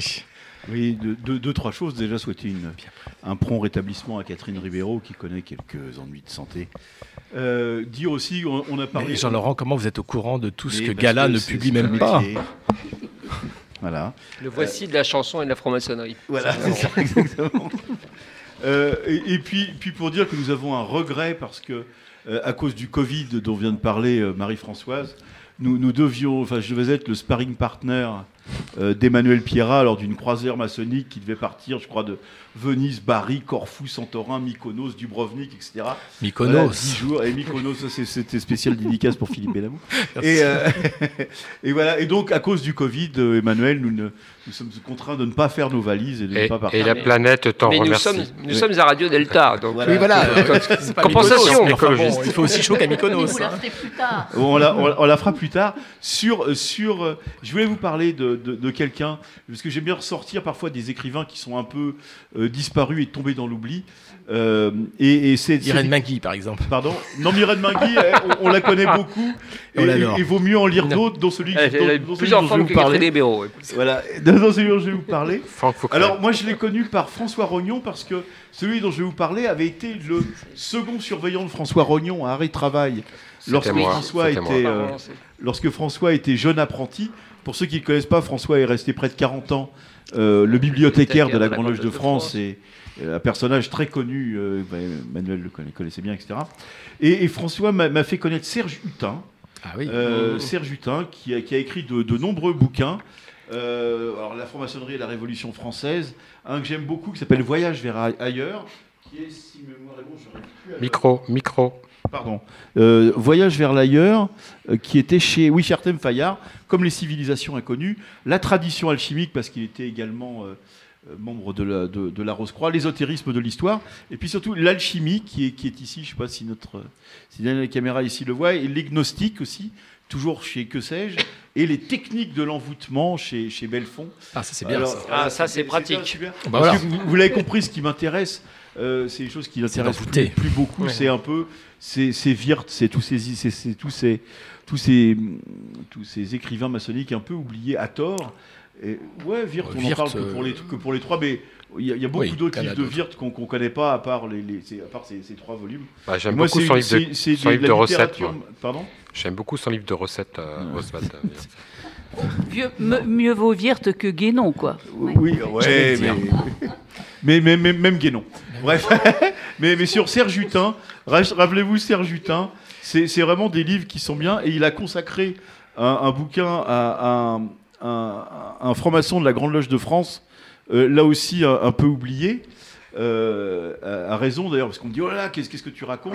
Alors, il a écrit un bouquin sur Aleister Crowley, qui avait été initié à, à l'Anglo-Saxon Lodge le, le 8 octobre, si mes souvenirs sont bons, de 1904. Et Crowley, qui était ce mage, Et si vous avez L'Anglo-Saxon Lodge de la Grande de la Grande Loge de France, exactement, depuis 1901. Euh, voilà, et Crowley avait été initié ici, le mage Aleister Crowley, et qui, euh, pour ce qui concerne l'éthique, euh, avait écrit un, bouquin qui s'appelait Le Livre des Rois, euh, avec cette maxime Do what you wilt, c'est-à-dire fais ce que tu veux, tiré de l'abbaye de Thélème de, de- de Rabelais. Voilà, en matière d'éthique, fais ce que tu veux. C'est pas mal non plus. C'est pas mal. Voilà, pas mal. et je voulais conclure sur euh, Serge Hutin et Aleister Crowley. Merci, merci Jean-Laurent. Alors, euh, l'alchimie C'était de. dans la petite de- collection rouge où il y avait un tas de trucs mystérieux là. hein? Oh, euh, on, a, on a le livre de Serge Hutin, mais on a aussi un autre livre qui vient de sortir, Oui. toujours chez Numéri Livre. Décidément, ils sont très actifs chez Numéri Livre. C'est le livre de euh, Viviane, dont elle a extrait la, la chronique de l'ombre. Alors, c'est un, un petit livre carré qui s'appelle Chronique maçonnique confinée. Confiné avec Jacques Servia, vous étiez confinés ensemble, peut-être à distance, on ne sait pas. hein. On n'a pas à rentrer là-dedans. Ah, ouais, Mais en tout cas, euh, en tout cas, il y, a il y a eu. euh, Nous sommes une émission garantie RGPD, là, s'il ce, confinement a été de- fécond puisqu'il a donné naissance à, à ce livre. Voilà, vous avez fait un bébé. Et donc, c'est un petit format qui me rappelle des chroniques maçonniques radio... radiophoniques, De- j'allais dire de radiologiques. Philippe Benamou. Voilà, que j'avais sorti chez Numéri Livre. Et Numéri Livre, donc Raphaël Nicolas et puis euh, Nathalie Nicolas m'ont dit, mais en fait, on va faire une collection. Ah ben, je dis, bah oui, c'est bien, parce que un, et ça c'est dans le livre d'Emmanuel aussi, hein, euh, un c'est un, et deux c'est une collection, hein, on est bien d'accord Ouais, hein. Bah. C'est le début de collection. Donc là, on le- a une le collection troisième- qui le, reconnaît, tro- euh, le troisième est sous presse puisque j'ai également, euh, ils vont également publier mes chroniques radiophoniques dans la même collection que vous et qui s'appellera radio, euh, Chronique radiophonique féminine. Ah ben il y en aura d'autres. hein. Alors ça, je suis sûr qu'il y en aura d'autres des chroniques. hein. il y en aura d'autres, c'est sûr.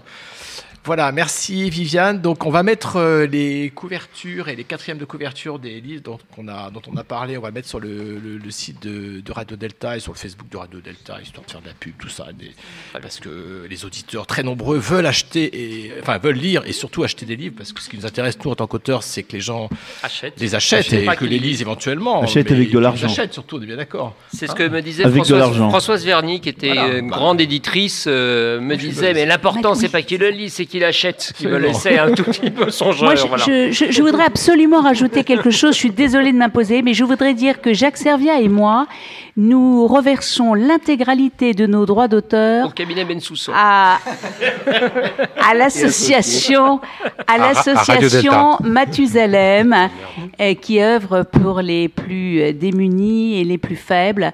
Donc euh, c'est un livre qui ne nous rapporte et âgé, absolument âgé.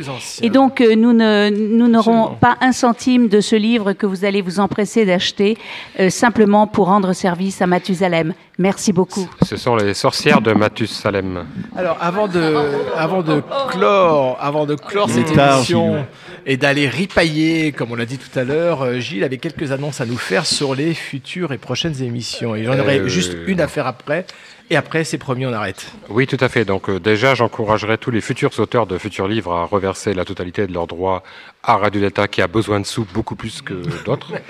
Parce que voilà, ça c'est fait.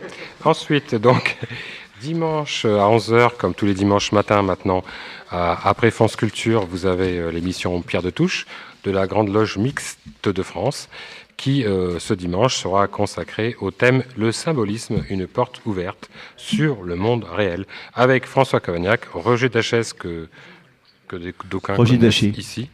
Roger Dachès, c'est pas le même. Et Denis Bourg. Voilà. Donc, euh, ça, c'est dimanche. Roger Et puis, Dachès euh, et Danny Boone? Et puis, Denis Bourg. Et puis, euh, sinon, il y a les éclectiques consentantes numéro 4 qui va sortir sur le thème de l'ombre. On a parlé beaucoup, on a Ah, voilà. parlé un peu d'ombre et de lumière. Donc, sachez qu'il y a un, un éclectique consentante spécial ombre qui est en train d'être sous presse. Et qui sortira va quand sortir euh, Et pas ombre. peut-être euh, dimanche.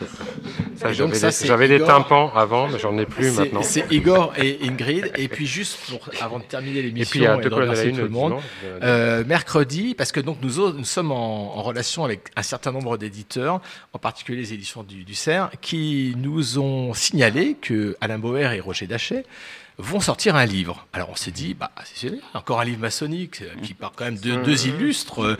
Et ben pas du tout, c'est pas un livre maçonnique, c'est un livre sur euh, De la cuisine. pandémie, avec d'un côté le médecin Roger qui va parler lui euh, en tant qu'il n'est pas épidémiologue, mais enfin il connaît bien, il a bien analysé euh, le, le contenu de la de, de la maladie, je dirais. Et de puis, l'autre côté, le virus. Alain Bauer, plutôt l'aspect euh, société, politique, voire géopolitique aussi, de tous les, toutes les conséquences. C'est 320 pages avec beaucoup d'annexes. Ils, ils auraient voulu faire un dossier qui soit un dossier de référence. Le grand malheur pour moi, c'est que c'est numérique, il n'y a pas d'édition papier parce que en ce moment les imprimeurs euh, n'éditent pas. Je sais pas comment euh, Emmanuel s'en est tiré pour imprimer, peut-être à Calcutta, je sais pas. Mais en tout cas, euh, apparemment, c'est imprime en difficile Pologne. de publier. Donc je dois, on doit lire, mes, mes chers chroniqueurs, on doit lire euh, 320 pages sur le Covid et le Bah, coronavirus. tu, Hein tu- tu m'as Euh, coupé, mais je, je voulais dire quand même que lundi, parce que lundi c'est avant mercredi. C'est vrai ça. Lundi et avant mercredi, en direct live, parce que maintenant, désormais, souvent, ce sera en direct live. Deux colonnes à la une euh, recevra Barbara Carlotti, et je vous conseille de l'écouter parce que c'est une chanteuse euh, qui vaut le déplacement. Qui chante. Et elle Oui. chante. Et Merci plus. Philippe de cet ajout essentiel. Philippe, c'est- Nous aurons le plaisir dans une prochaine émission de recevoir le duo Boer-Bachet pour nous parler de leur livre. Alors, euh, Roger est très, très, très partant et il est disponible. Alain Bauer, c'est beaucoup plus difficile de le coincer. L'éditrice m'a dit, euh, c'est même pas la peine d'y penser. Il est très pris et voilà, il a d'autres euh, contingences. enfin, je sais Mais pas. on passera mais, pas par mais- le mais Roger, par contre, est assez génial parce qu'il répond présent. C'est un peu comme Emmanuel, il répond présent, il vient. et Il est aime bien Radio Delta, voilà. Voilà. En Comme plus, c'est Radio. Delta, c'est pas n'importe où quand même. hein. Oui, bien sûr, Hein, on, est peut-être mieux que. à- Enfin, non, je dirais pas. Voilà. bon, allez. Il On me y est reste très bien. à- Il me reste à remercier donc euh, Jocelyn Morand. euh, merci d'être venu pour parler d'éthique et présenter votre ouvrage. Merci Emmanuel euh, pour présenter aussi euh, Je crois en l'athéisme. Merci à tous les chroniqueurs. Et donc à une prochaine émission. Je ne sais pas s'il y en aura une en juillet. C'est pas sûr parce que nous aussi on a besoin de vacances. On est très, très Allez, allez. Mais en tout cas en septembre, euh, à moins évidemment. En tout cas, il y aura des Allo Gilou. hein. mais il y aura des Allo Gilou, bien sûr. Mais en tout cas, on reprend en septembre et on est en super forme. Et, Et on vous embrasse Allo Filou le et matin. Voilà, Allo Filou le matin. Merci, à bientôt et puis euh, bonne fin de soirée. À bientôt. Ah, bonsoir. Merci Philippe.